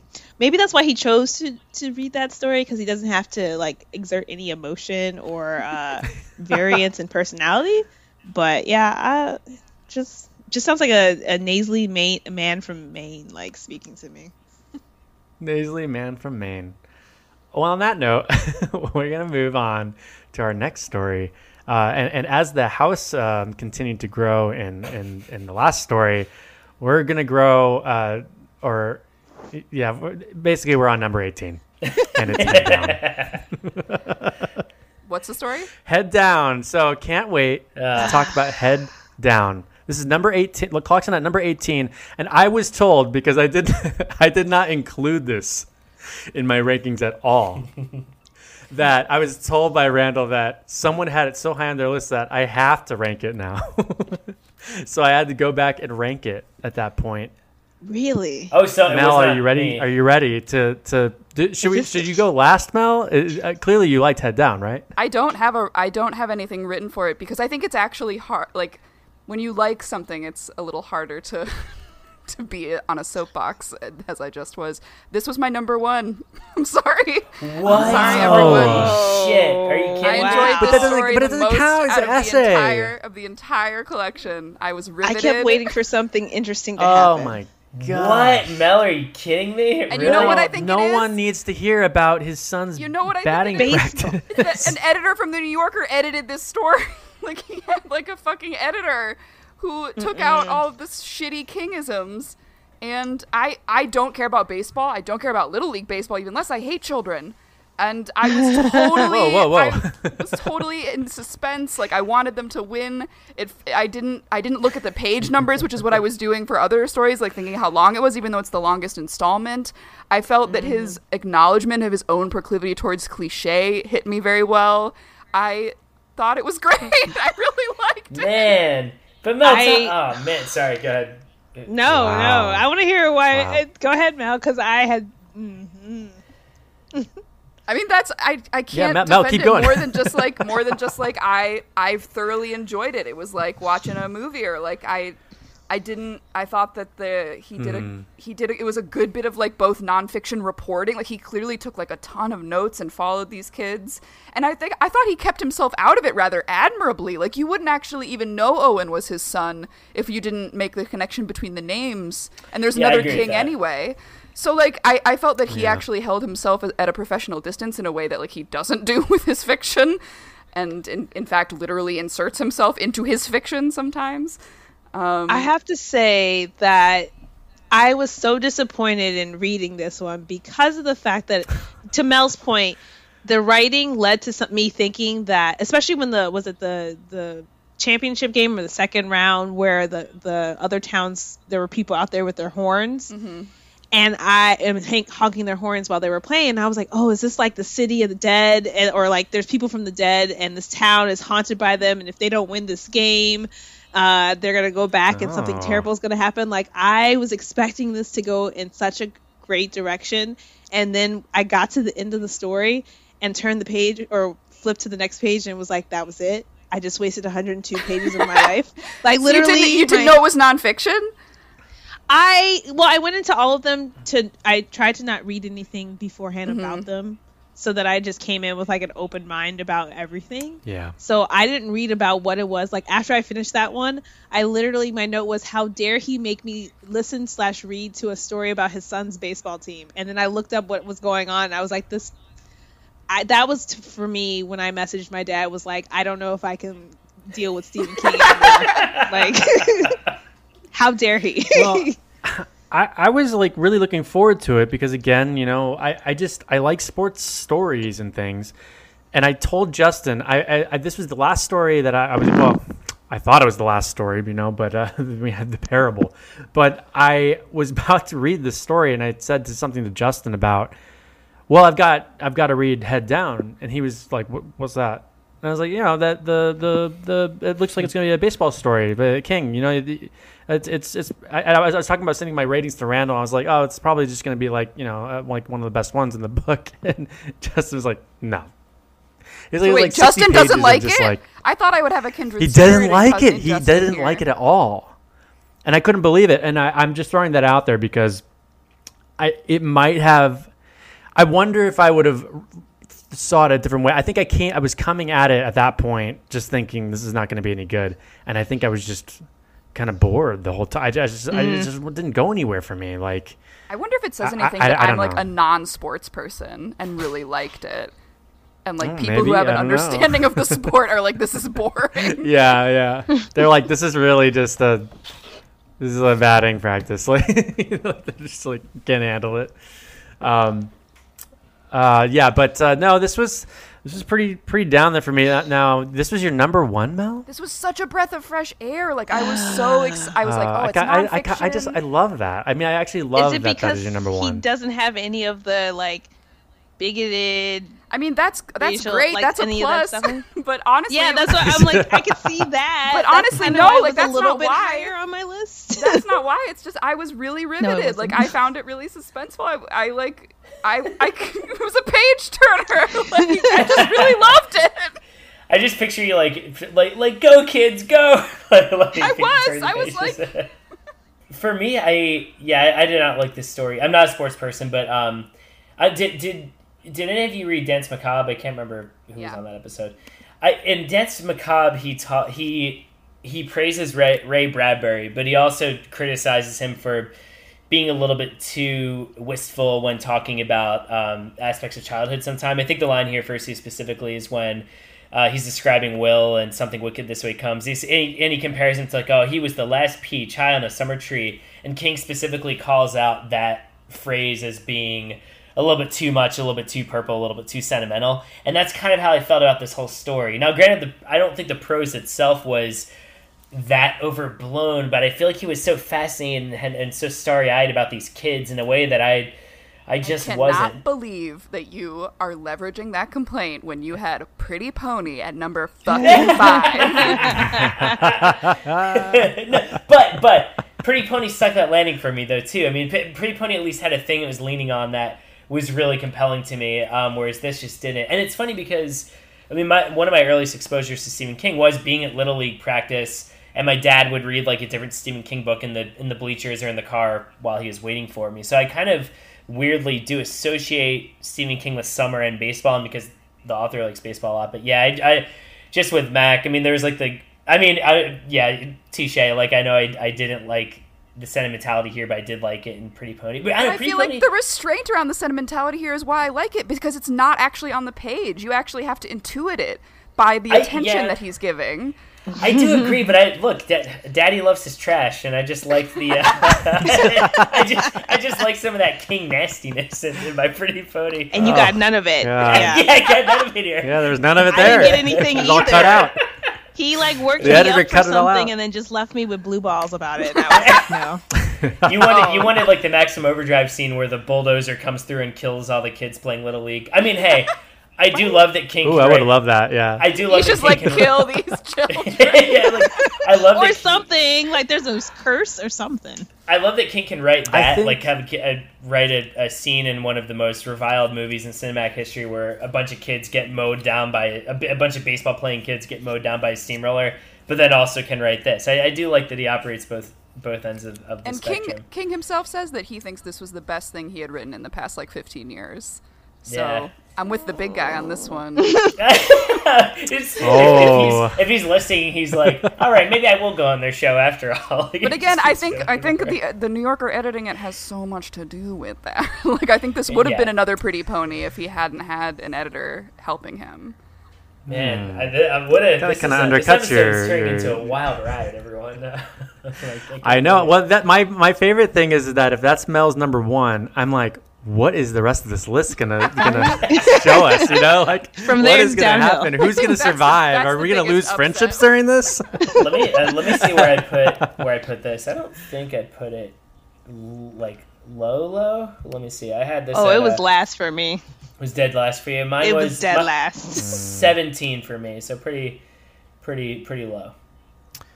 Uh, you know, I don't, I don't have my rating where I included this, but I think I, I had it just above Pretty Pony.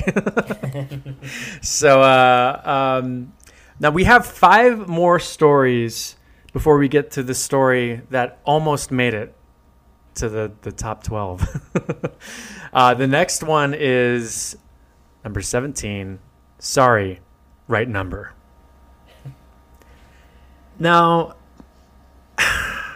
now this is this is a, a, a like this is a s the screenplay, and this thing I, I read this thing so quickly because uh, because of that format.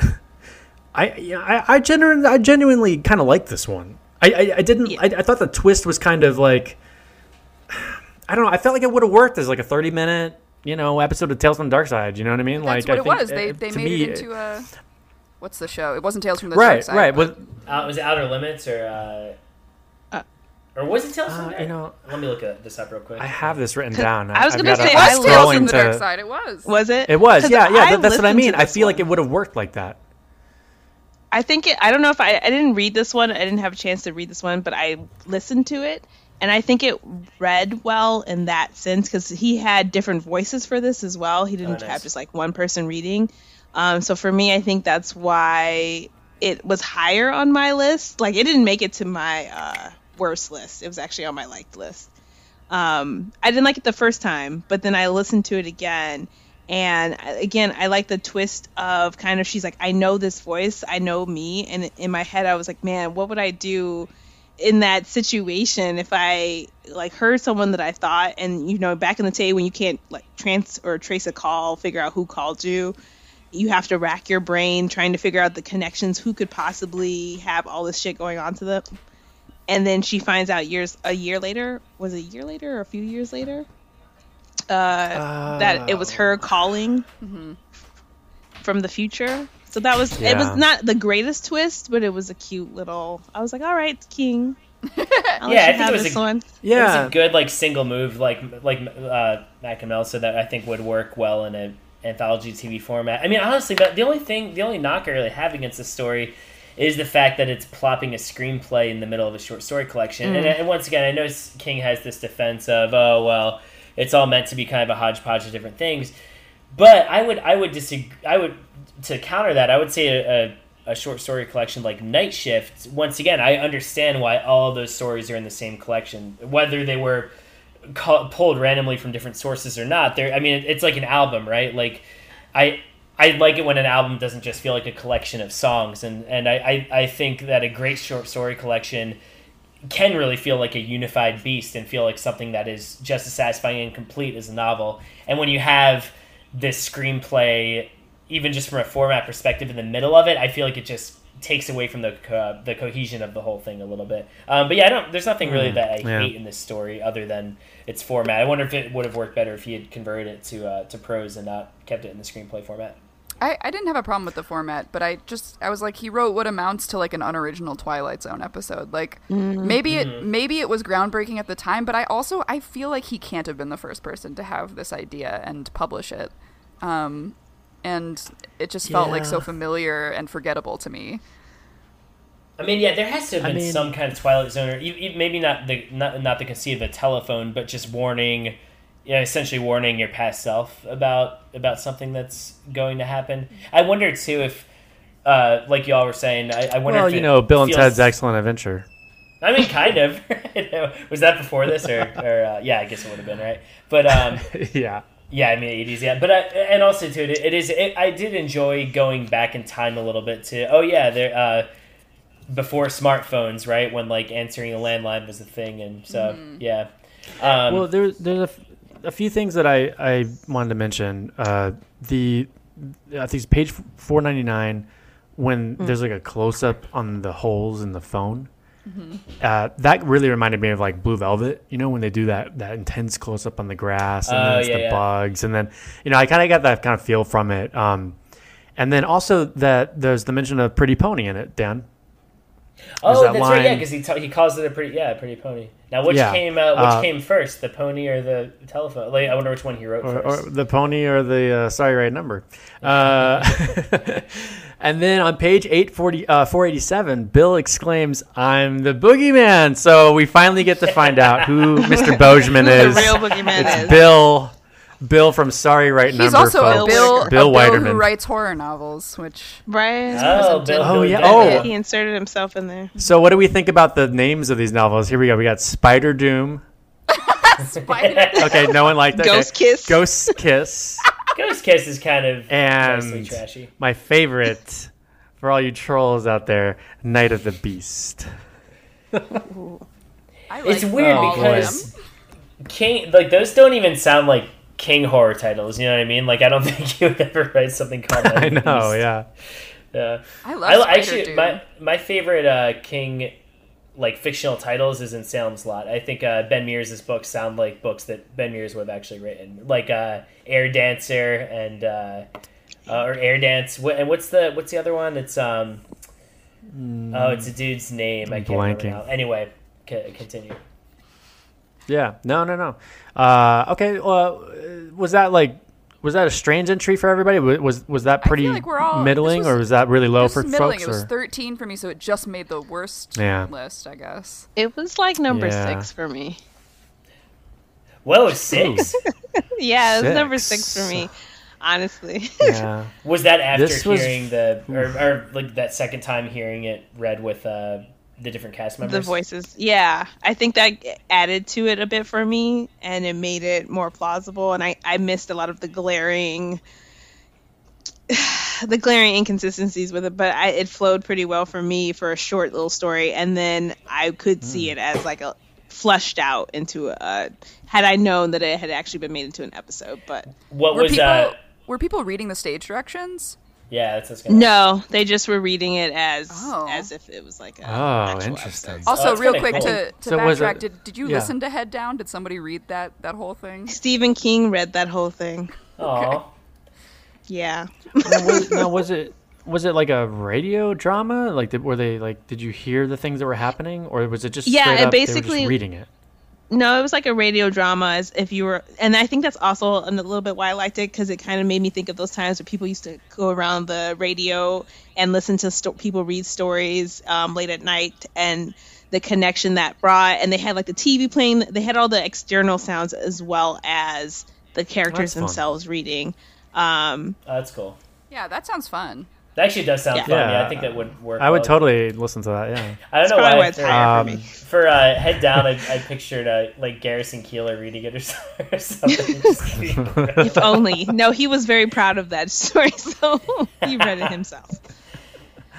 Um, well, uh, yeah. So uh, let's move on to our, our next one here. That that for me was number twelve. So that was like right there in the middle too. yeah, I had it uh, at I think fi- or si- Um, uh, let's see, head, um, bu- bu- bu- fifteen for me. Yeah, so it was in the middle. And uh, clocking in at number 16, The Doctor's Case.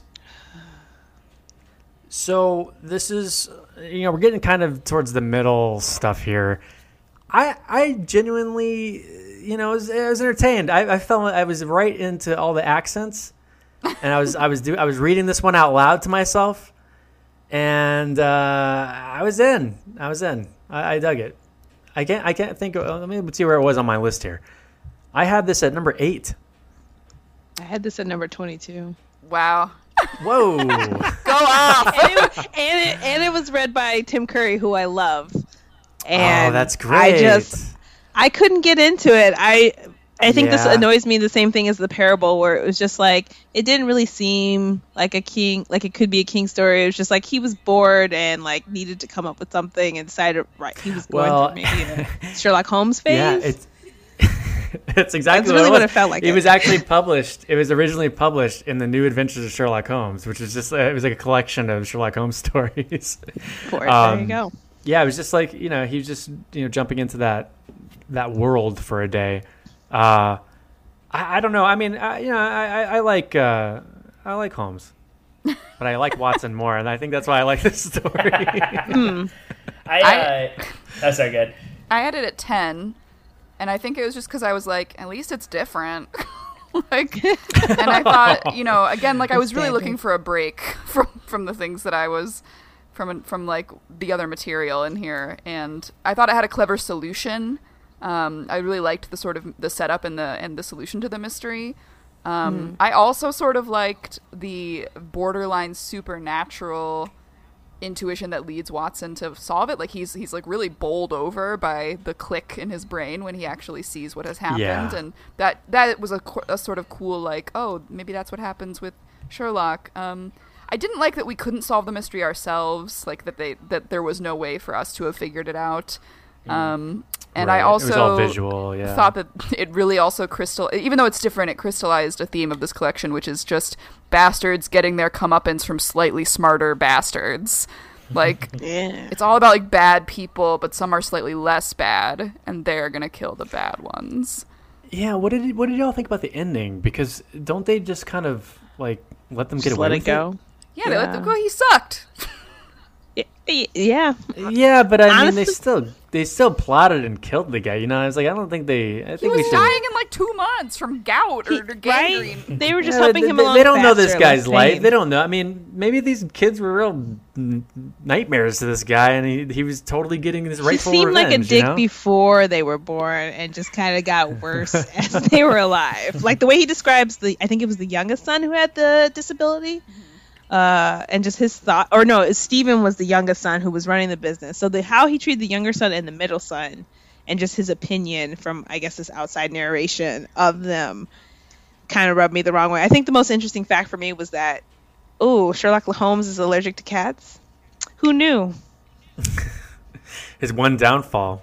Yeah, That's, why what- that that was the that was the Sir Arthur Conan Doyle's uh, original idea for Moriarty. He was just going to be a cat. a cat person. Well, uh, I, will say this. Um, no joke. While I was reading the story, I was also, by coincidence, watching a little movie called The Great Mouse Detective, and uh, in I which love you the might Great say, Mouse Detective. Oh. I do too. I think it's great, and in which you might say Sherlock Holmes or Basil rather is uh, allergic to cats in that one because he's a mouse. Um, but I actually think, no joke, and this is maybe the most unfair criticism I've ever leveled at a Stephen King story. I feel like because I was watching Great Mouse Detective and loving it so much and loving this abbreviated kind of true true different riff on the the Holmes mythos, I was just kind of bored by this one the whole time. Um, and and I, I should say too, I've never Sherlock Holmes has never been like one of my favorite series or anything. I like Hound of the Baskervilles uh, pretty well enough when I was a kid, but and and yeah, I mean, I, th- I think King is doing his version of Arthur Conan Doyle pretty well. But for me, it just wasn't enough. You know, it was like, okay, cool. I, it's a cool Holmes story, but uh, hey, I'm reading a King collection, and yeah, it just kind of stuck out a little bit to me. So I had it at number number 21. This one sounds like it was a little polarizing. Oh also. wow! yeah. Yeah, this But is I a, can like a little, little half and half here. I could also chalk that up to Great Mouse Detective. Maybe I was just having such a good time in that Holmes world that I, I didn't want to give With King Vincent There's no room Price. I know. Oh, Vincent Price is so good. He's so good as, as Oh. Rad- Ratigan's like pretty freaky. And that no, Yeah. that I'd actually argue, man, that Great haven't Mouse watched Detective it was kind of scary. The, It the is. Fidget, the bat, like that. He is freaky. That scene. Yeah. yeah, that's a great movie. It's on hey on Disney Plus in case any, anyone is wondering. Also, you know, we've got Patreon now, folks. So if you want us to do an episode of Great Mouse Detective, uh, you know, just Oh. your I'd be down. voice your points. I'm sure it's in the King universe. We can we can make a case for it. if we did it with the Pagemaster, we can do it with the Great Mouse Oh, Detective. what? I missed that. Well, y'all know. Uh, yesterday, I was watching TV, and uh, have you ever seen the movie Sneakers with Robert Redford? because Because we're moving on to number fifteen, Sneakers. Now, although this doesn't have Robert Redford, it does have a pair of sneakers in a bathroom stall. Uh, what did y'all think about this one? Who wants to go first? I this was uh, higher on my list. I actually dug this story a little bit. I would say that's the perfect way to put it. I really liked the conceit of the ghost. I thought it was a really original, cool Yeah. way to portray a ghost as the sneakers under the stall door with all the bugs mm. kind of dying progressively the around them. That was like, and I liked the unfinished business aspect of it. Like, it was both a mundane and disgusting ghost, and there was some cool, just like industry shit in there. I don't, I guess my complaint, I don't quite understand the breed of homophobia like percolating in this story. Like, it's one thing to mm. reinforce Yeah. Paul's like predatory, selfish nature. But it's another to reinforce homophobia within the main character who like equate, who equates his fear of being read as queer with the fear of this corpse. And he's thought to be queer by like multiple people, so there's like something there's like something going on here for no reason that I can see. It's like his loneliness is somehow equating to queerness, and the reader needs to be reassured that he's not queer. And there's there's almost something echoed in this by his having to relieve himself so often. Like King's like, no, no, don't worry, he's pushing things out of his butt. Like nothing is going Not into his into. I like I like how you started this off with like I you know I actually really like the story, I did, but But and I thought that gayness but was, I do I, I hear you was totally equated yeah with hot-headedness and like drug addiction and all the parts of rock and roll that are dangerous and like that was why it wasn't ranked higher for me but i did like other than that like i i, I enjoyed reading it yeah, I have to Yeah, agree. no, I, I- was I- on the same line. Mhm. Just Who- uh, who go read ahead. this I, one? Whoever interrupted. no no no uh, who who who do you know uh, who spoke this one or, or the, on the audio Um, mm, let me find it. If you Ro- give me. Robert It's in- Redford. okay Nah, I wish. Uh, Sneakers. let's see here where did I have this David monster? oh I had it at number david Oh, David cronenberg Cronenberg. Oh. Cronenberg oh I've got to Yeah. listen to it now Yeah. There's a, David I'll send you all the link because I found something where it had all of them hell yeah uh, to find. oh Did that's he great did he yeah. read it really like hi I'm David Cronenberg I'm gonna read because then when he in Nightbreed he plays the main villain under and the he reads it his, stall his number villain in. Nightbreed is I love it he's just so I'll meet you in sheer neck he's just it's so monotone I love it is that how he talks oh I love yeah No, he. I love him I think Nightbreed. he did a really good job in it. I I was agreeing with Mel because I like the flow of the story and the concept of this ghost and how he appears and like the steady paranoia that kind of builds with the main mm-hmm. character as this like ghost becomes more prevalent in his life and this fear of having to like go to different bathrooms just to get further and further away from it, but it's still always there and present. But again, I think what p- caused it to be lower on my scale was also the like kind of homophobia that was rolling in there, and the whole scene where they're at Yeah. the bar and Paul is just kind of like, "Well, if I don't get you, I'll get everyone out. I'll get somebody else. Like you're just, you know, you might be my friend, but you're also just a piece of meat at the same time." And I think the that he be was he became the villain was a twist for me that I in, liked but didn't appreciate because of as Mel said it reinforces this kind of this fear that and I've been watching Pose lately so HIV and, and um, AIDS and kind of that homophobia that is associated with that disease was in my mind as I was reading this and listening to it so. Yeah yeah. That's probably why it's lower on my where'd list. you where'd you have it? Uh where did I have what? On, your, on the list like what rank what, It oh uh let me find what I did. I'm like looking at the two. I think it was number 13, 14. okay i had it I don't have any numbers. which seems very high but I, I think i just really liked that ghost idea Yeah, Yeah, I I mean was the gonna reveal when he's yeah. in. Oh, the other thing that I didn't like was that kind of just was like he gets to see the ghost, and I get you know the ghost story is out there now. You like someone knows Yeah. the truth, but it just seemed so that's some, unfinished. yeah that was that was No, my see, I didn't- I didn't- big- oh, sorry get back Sorry, I, I, I didn't like that. I think when when when the ghost story is told to tell, it's it's it's like so spot on. It's almost too perfect.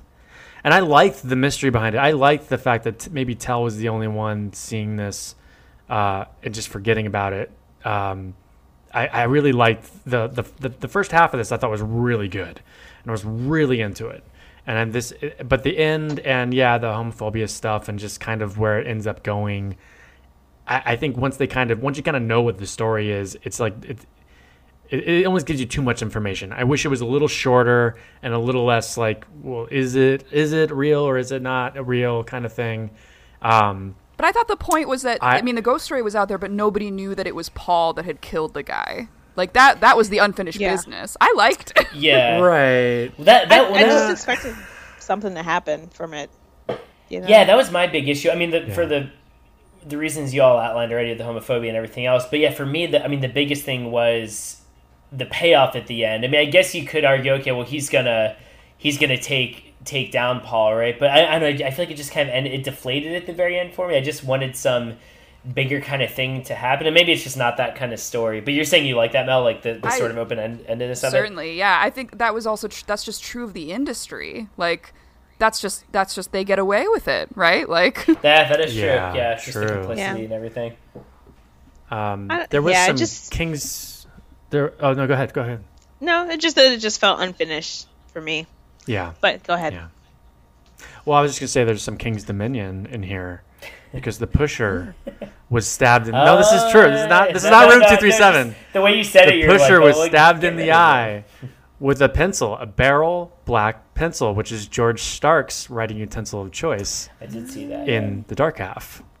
Um, and maybe it's and I could totally Stephen see Stark in this story. it's writing hanging out. or maybe it's Stephen King's writing utensil of choice too. Oh, maybe it might be. Yeah, yeah, it pops up in a lot of stories here. Oh, I also wanted to ask y'all. Roger Daltrey's in this story. Do you think he's a nice guy?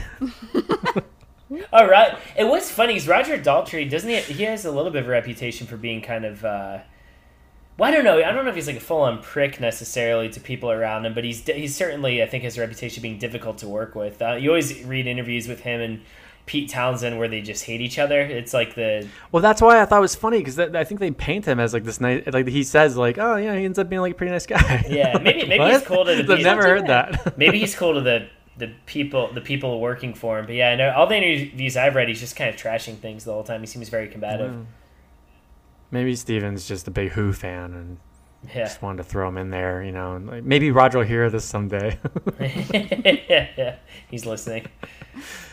uh, well, that was that was sneakers. wait, where did, where did you Uh, guys have it? I I had it low. But for me, it- I had it like 20, uh, 22. God.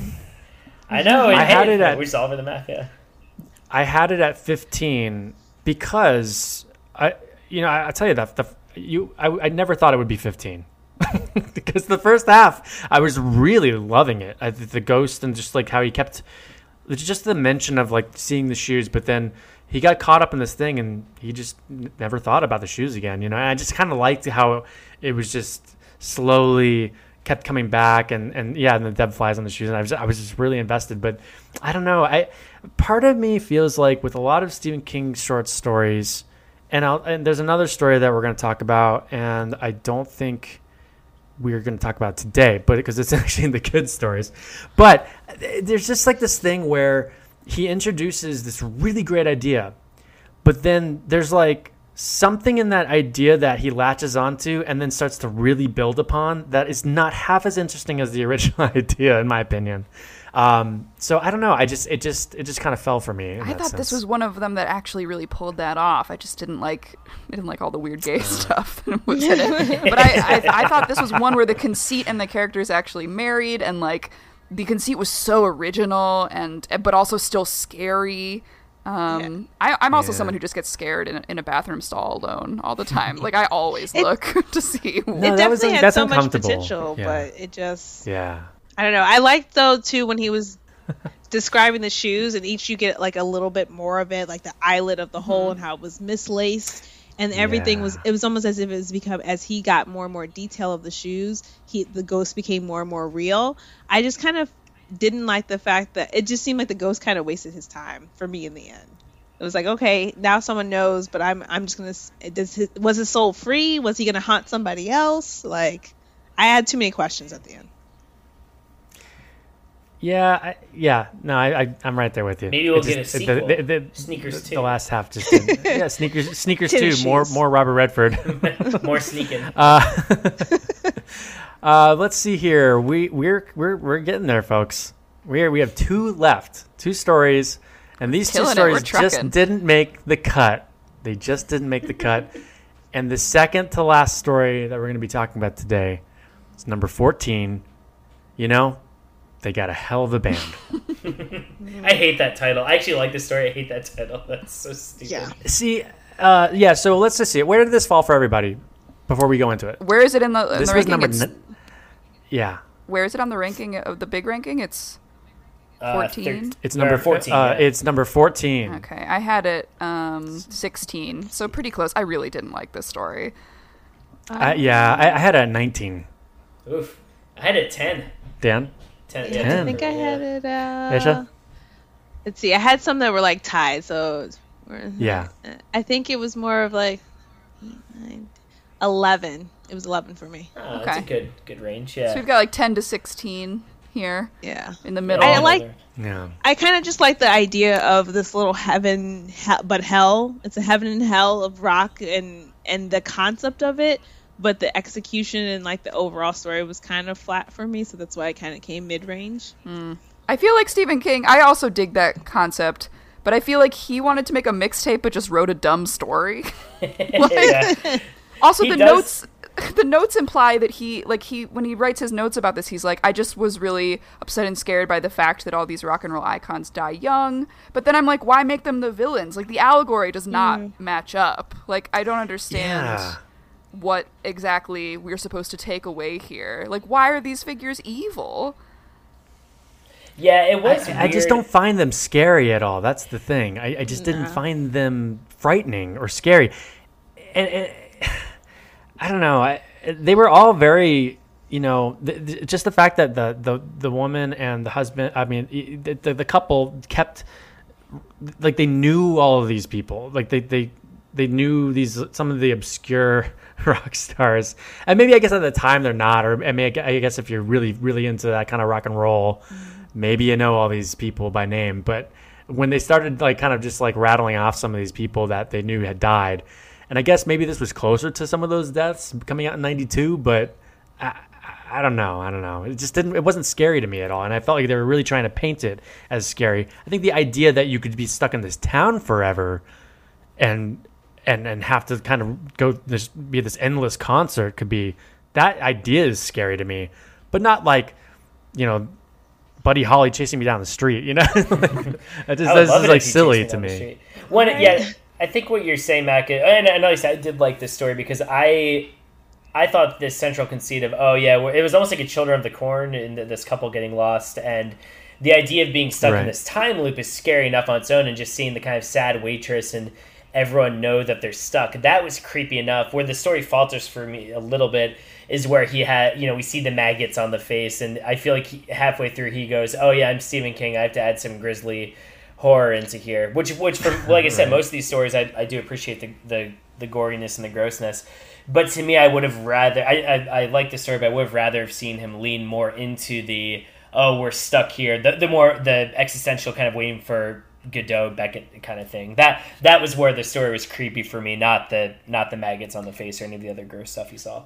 I think it would have been creepier if I mean it really seems like King was trying to perform some sort of commentary on how the industry like burns these people up and and you know it promotes drug addiction and overdoses and plane crashes. So I think it would have been really scary to me if everyone had been terrified, like if they had to perform even though they didn't hmm. want to, like if they were they were Yeah, also like yeah. stuck.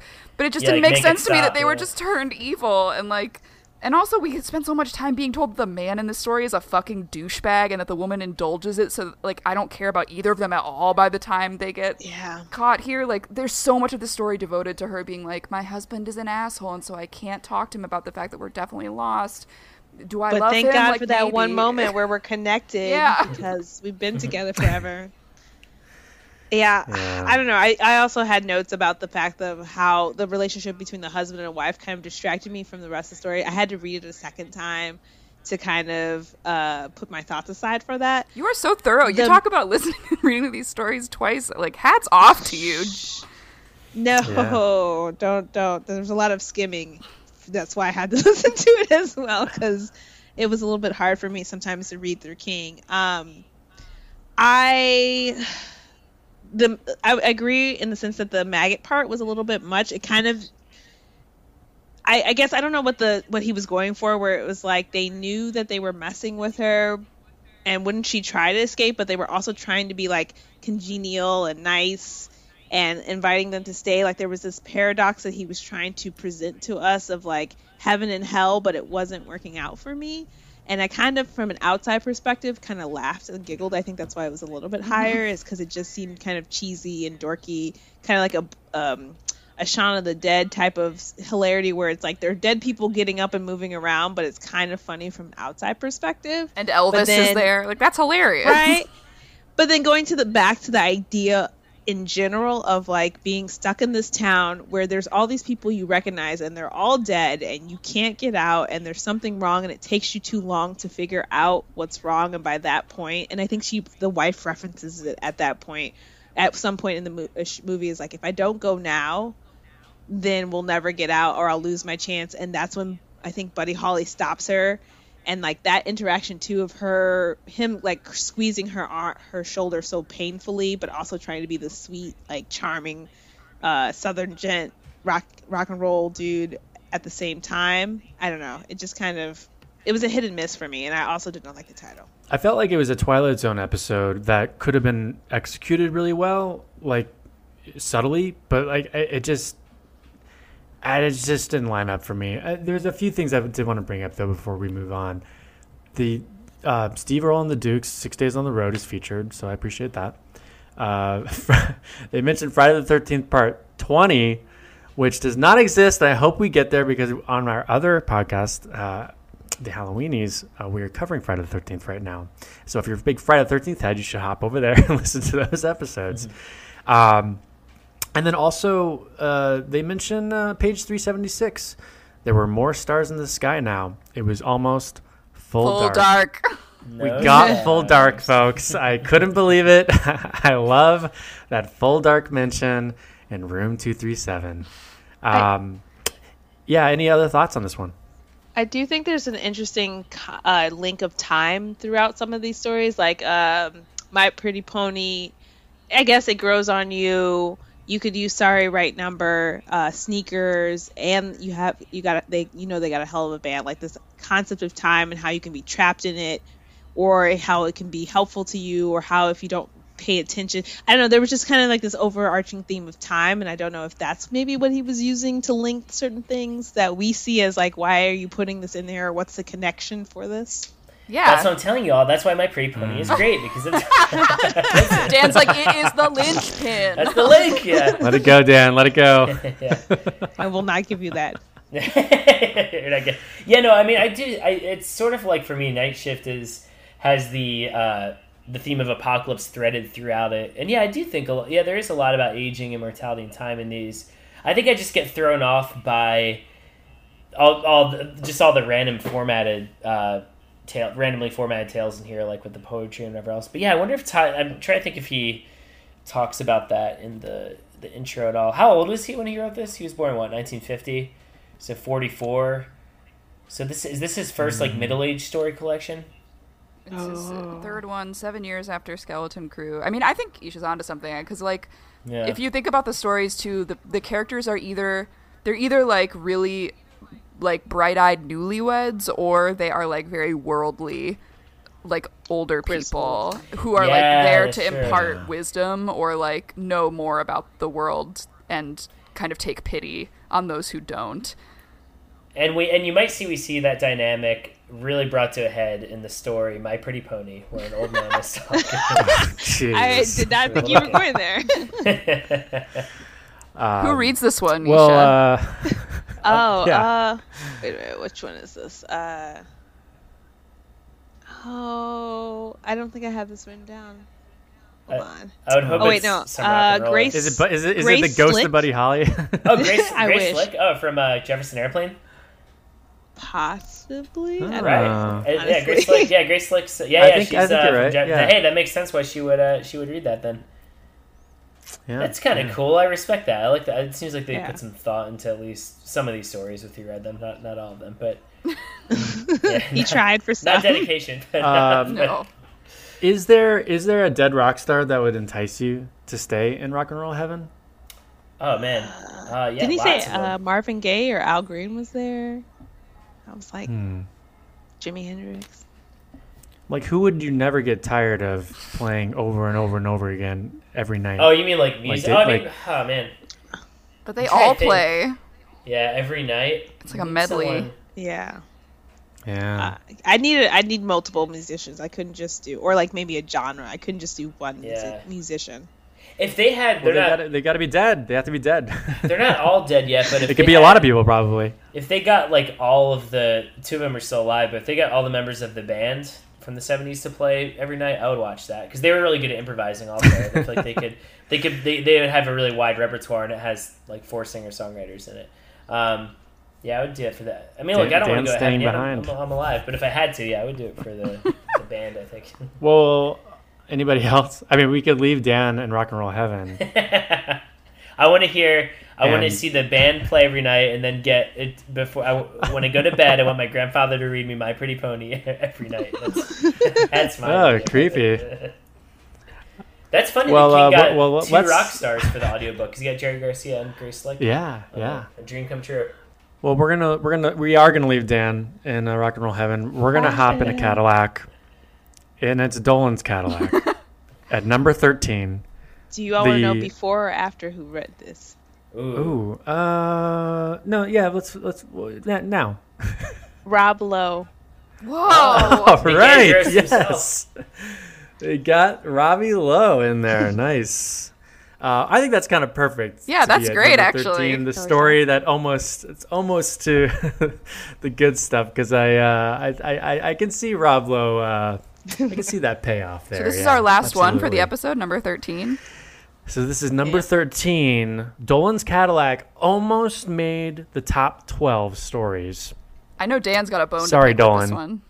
I got a big bone to pick with Dolan's Cadillac. Uh, several bones to pick. Oh. Uh, let's oh let's let's hear it. Well, I feel like he's, and I, I think we're just gonna have different opinions on this. I don't like how we never find out what his wife did to get killed. I, like just this whole thing about oh why she what she did wasn't important. I'm like no, of course it's important. And then also we don't get any any idea of what the relationship was like between him and his wife either. So I, my big bone to pick with this story is that I just feel like I don't know what he's fighting for the whole time. I mean, we're told what he's fighting for. Okay, his his wife got killed, but I have no idea what the relationship he is loves like. his wife. What do you say? So he loves his wife. Yeah, no, well, I know, but that's fine. You should Why are you love questioning your, your that, Dan? but like, and then also too. I mean, I, I do, I do like the mechanics of how he gets Dolan into the ditch and everything with, uh, with Dolan killing the guy in the car with him and all that. And I, I thought this story was going to lean into guilt, kind of like deliverance style, where oh, he's haunted by what he did, and they get at that a little bit, but not Mm. quite. In the end, he just kind of moves on from everything. So for me, the story just felt like a non-starter, and uh, yeah, it, it, it, honestly, it felt like the outline of a screenplay to me rather than a fully fleshed out story. I just I feel like I need more. More to, need to know more about what was driving him and, and motivating him. What did Um, you rank it? I had it number number twenty, um, and I think because he does it right at the top, like right at the top, he's like, "Oh, I'm not going to tell you what my relationship was like with my wife. Just know that we loved each other. I'm not going to tell you why Dolan was after her. Just know that it was bad." And I'm like, "Well, fuck. What are you going to tell us then?" And then you're, okay, like, all right, great. I get He's to like, a how I Cadillac. put the car in the hole. That's Yeah, what it's like- it's There's no connection. We there. get to see you doing road work, and and you, yeah, you put a uh, car in the ditch. That being said, I was pretty freaked out when um, he's burying Dolan, yes, and alive. Dolan goes from being calm and collected to really freaking out. That that actually did disturb me, just the idea of burying someone alive. But yeah, I felt like right out, for this to be the first story in the collection, it was it was uh, um, let's just say the engine of this Cadillac was not starting or It's stalled. stalled out. But that's yeah. But what about you? It sounds like the rest of Wow, you maybe, yeah, nice maybe liked imagery. Maybe the rest of you liked it more. I had it at Um, seven. I had it Seven. Yeah. seven. I just thought the Wow. well again okay seven doesn't mean much because I think I earnestly enjoyed about five to six of these stories. I, that was I, give was just about to first say that. Yeah. But I I thought the conceit was again like clever and original enough, and the like sheer effort and verisimilitude that he puts into Yes. like burying this car was like intriguing to me. Like I was like, okay, like he's gonna tell me how to do this. Um, I agree with you, Dan, that it's all about revenge and it's not about character. And I really cringed at the cask of Amontillado reference, and he's like, Oh, "Yes, yeah. for the love It's a little of. God." Um, but but overall, I thought I you know I was with it. Like, sure, I'll I'll read this story about a guy who like buries a whole car off a highway and like breaks his back doing it. Um, that's a classic sort of king Sisyphean, like a like a king task. He loves to write about these things that are like Yeah. so I- backbreaking and and. I do like King writing about long, laborious tasks. I am actually very interested in, like like Franny burying her dad in this in the stand. Um, Mm-hmm. he, he he describes manual labor in a way that's actually weirdly compelling to me.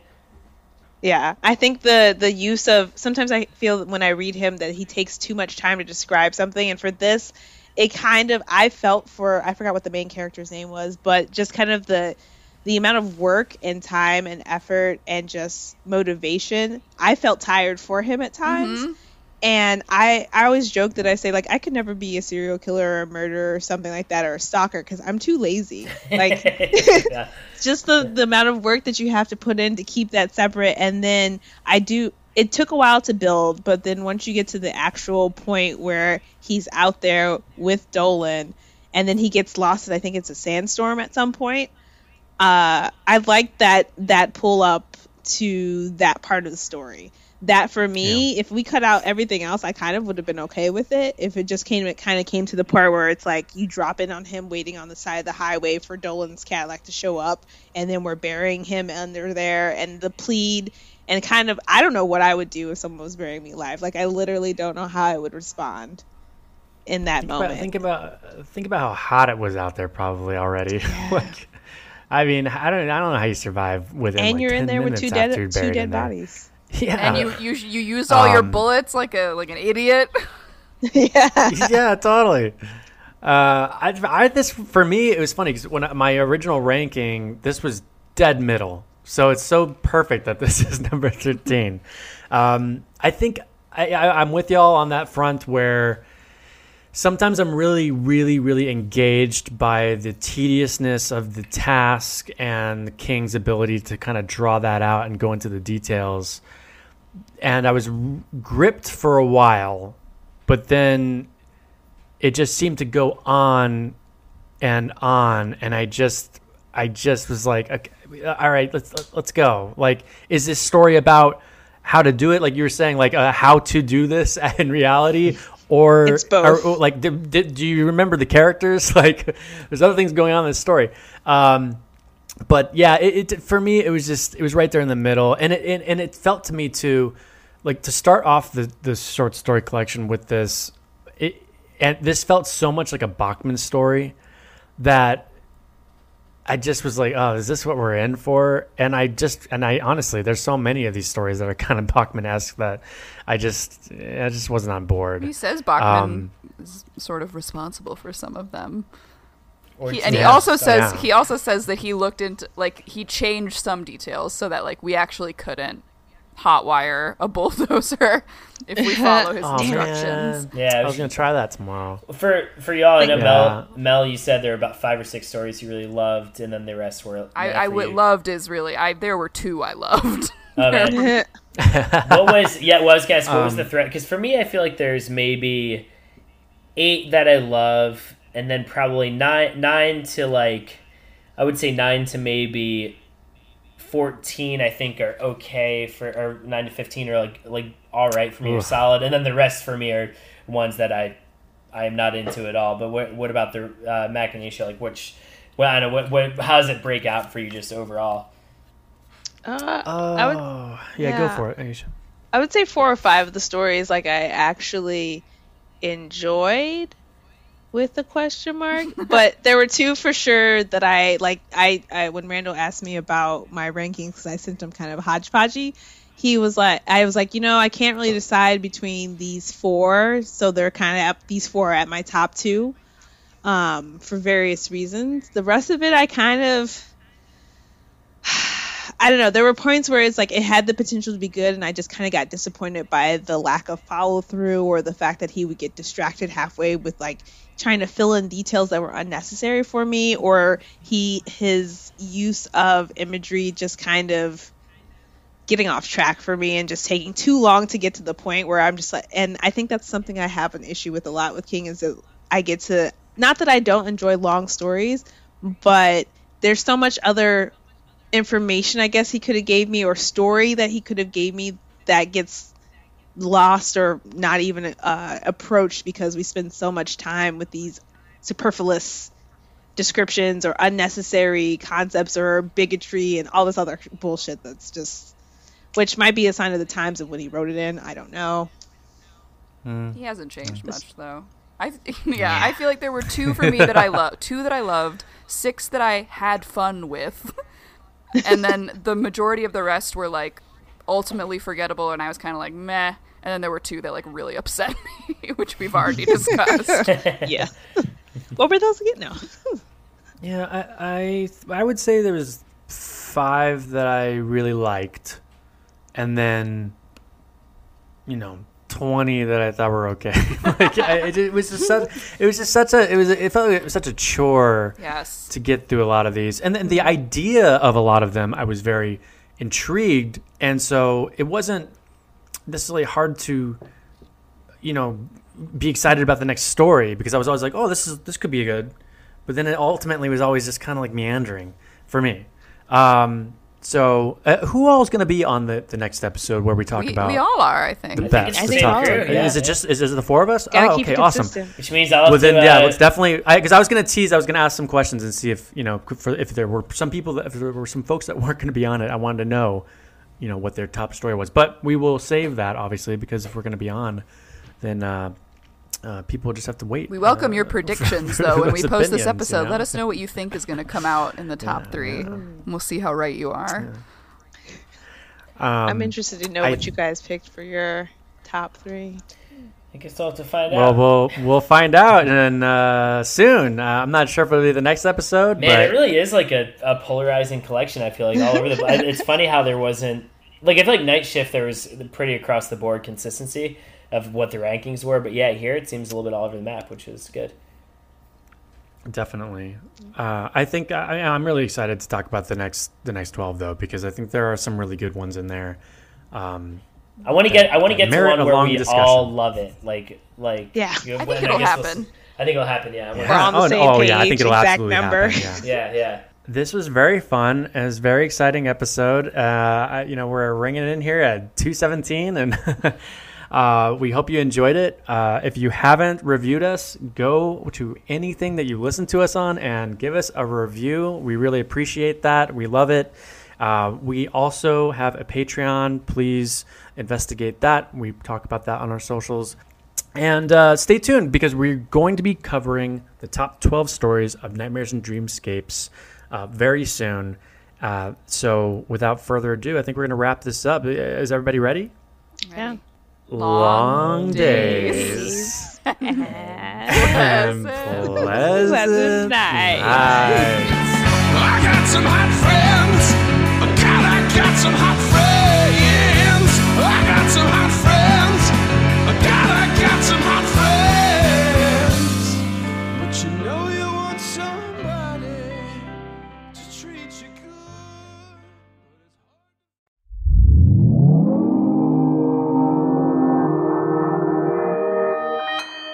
Consequence Podcast Network.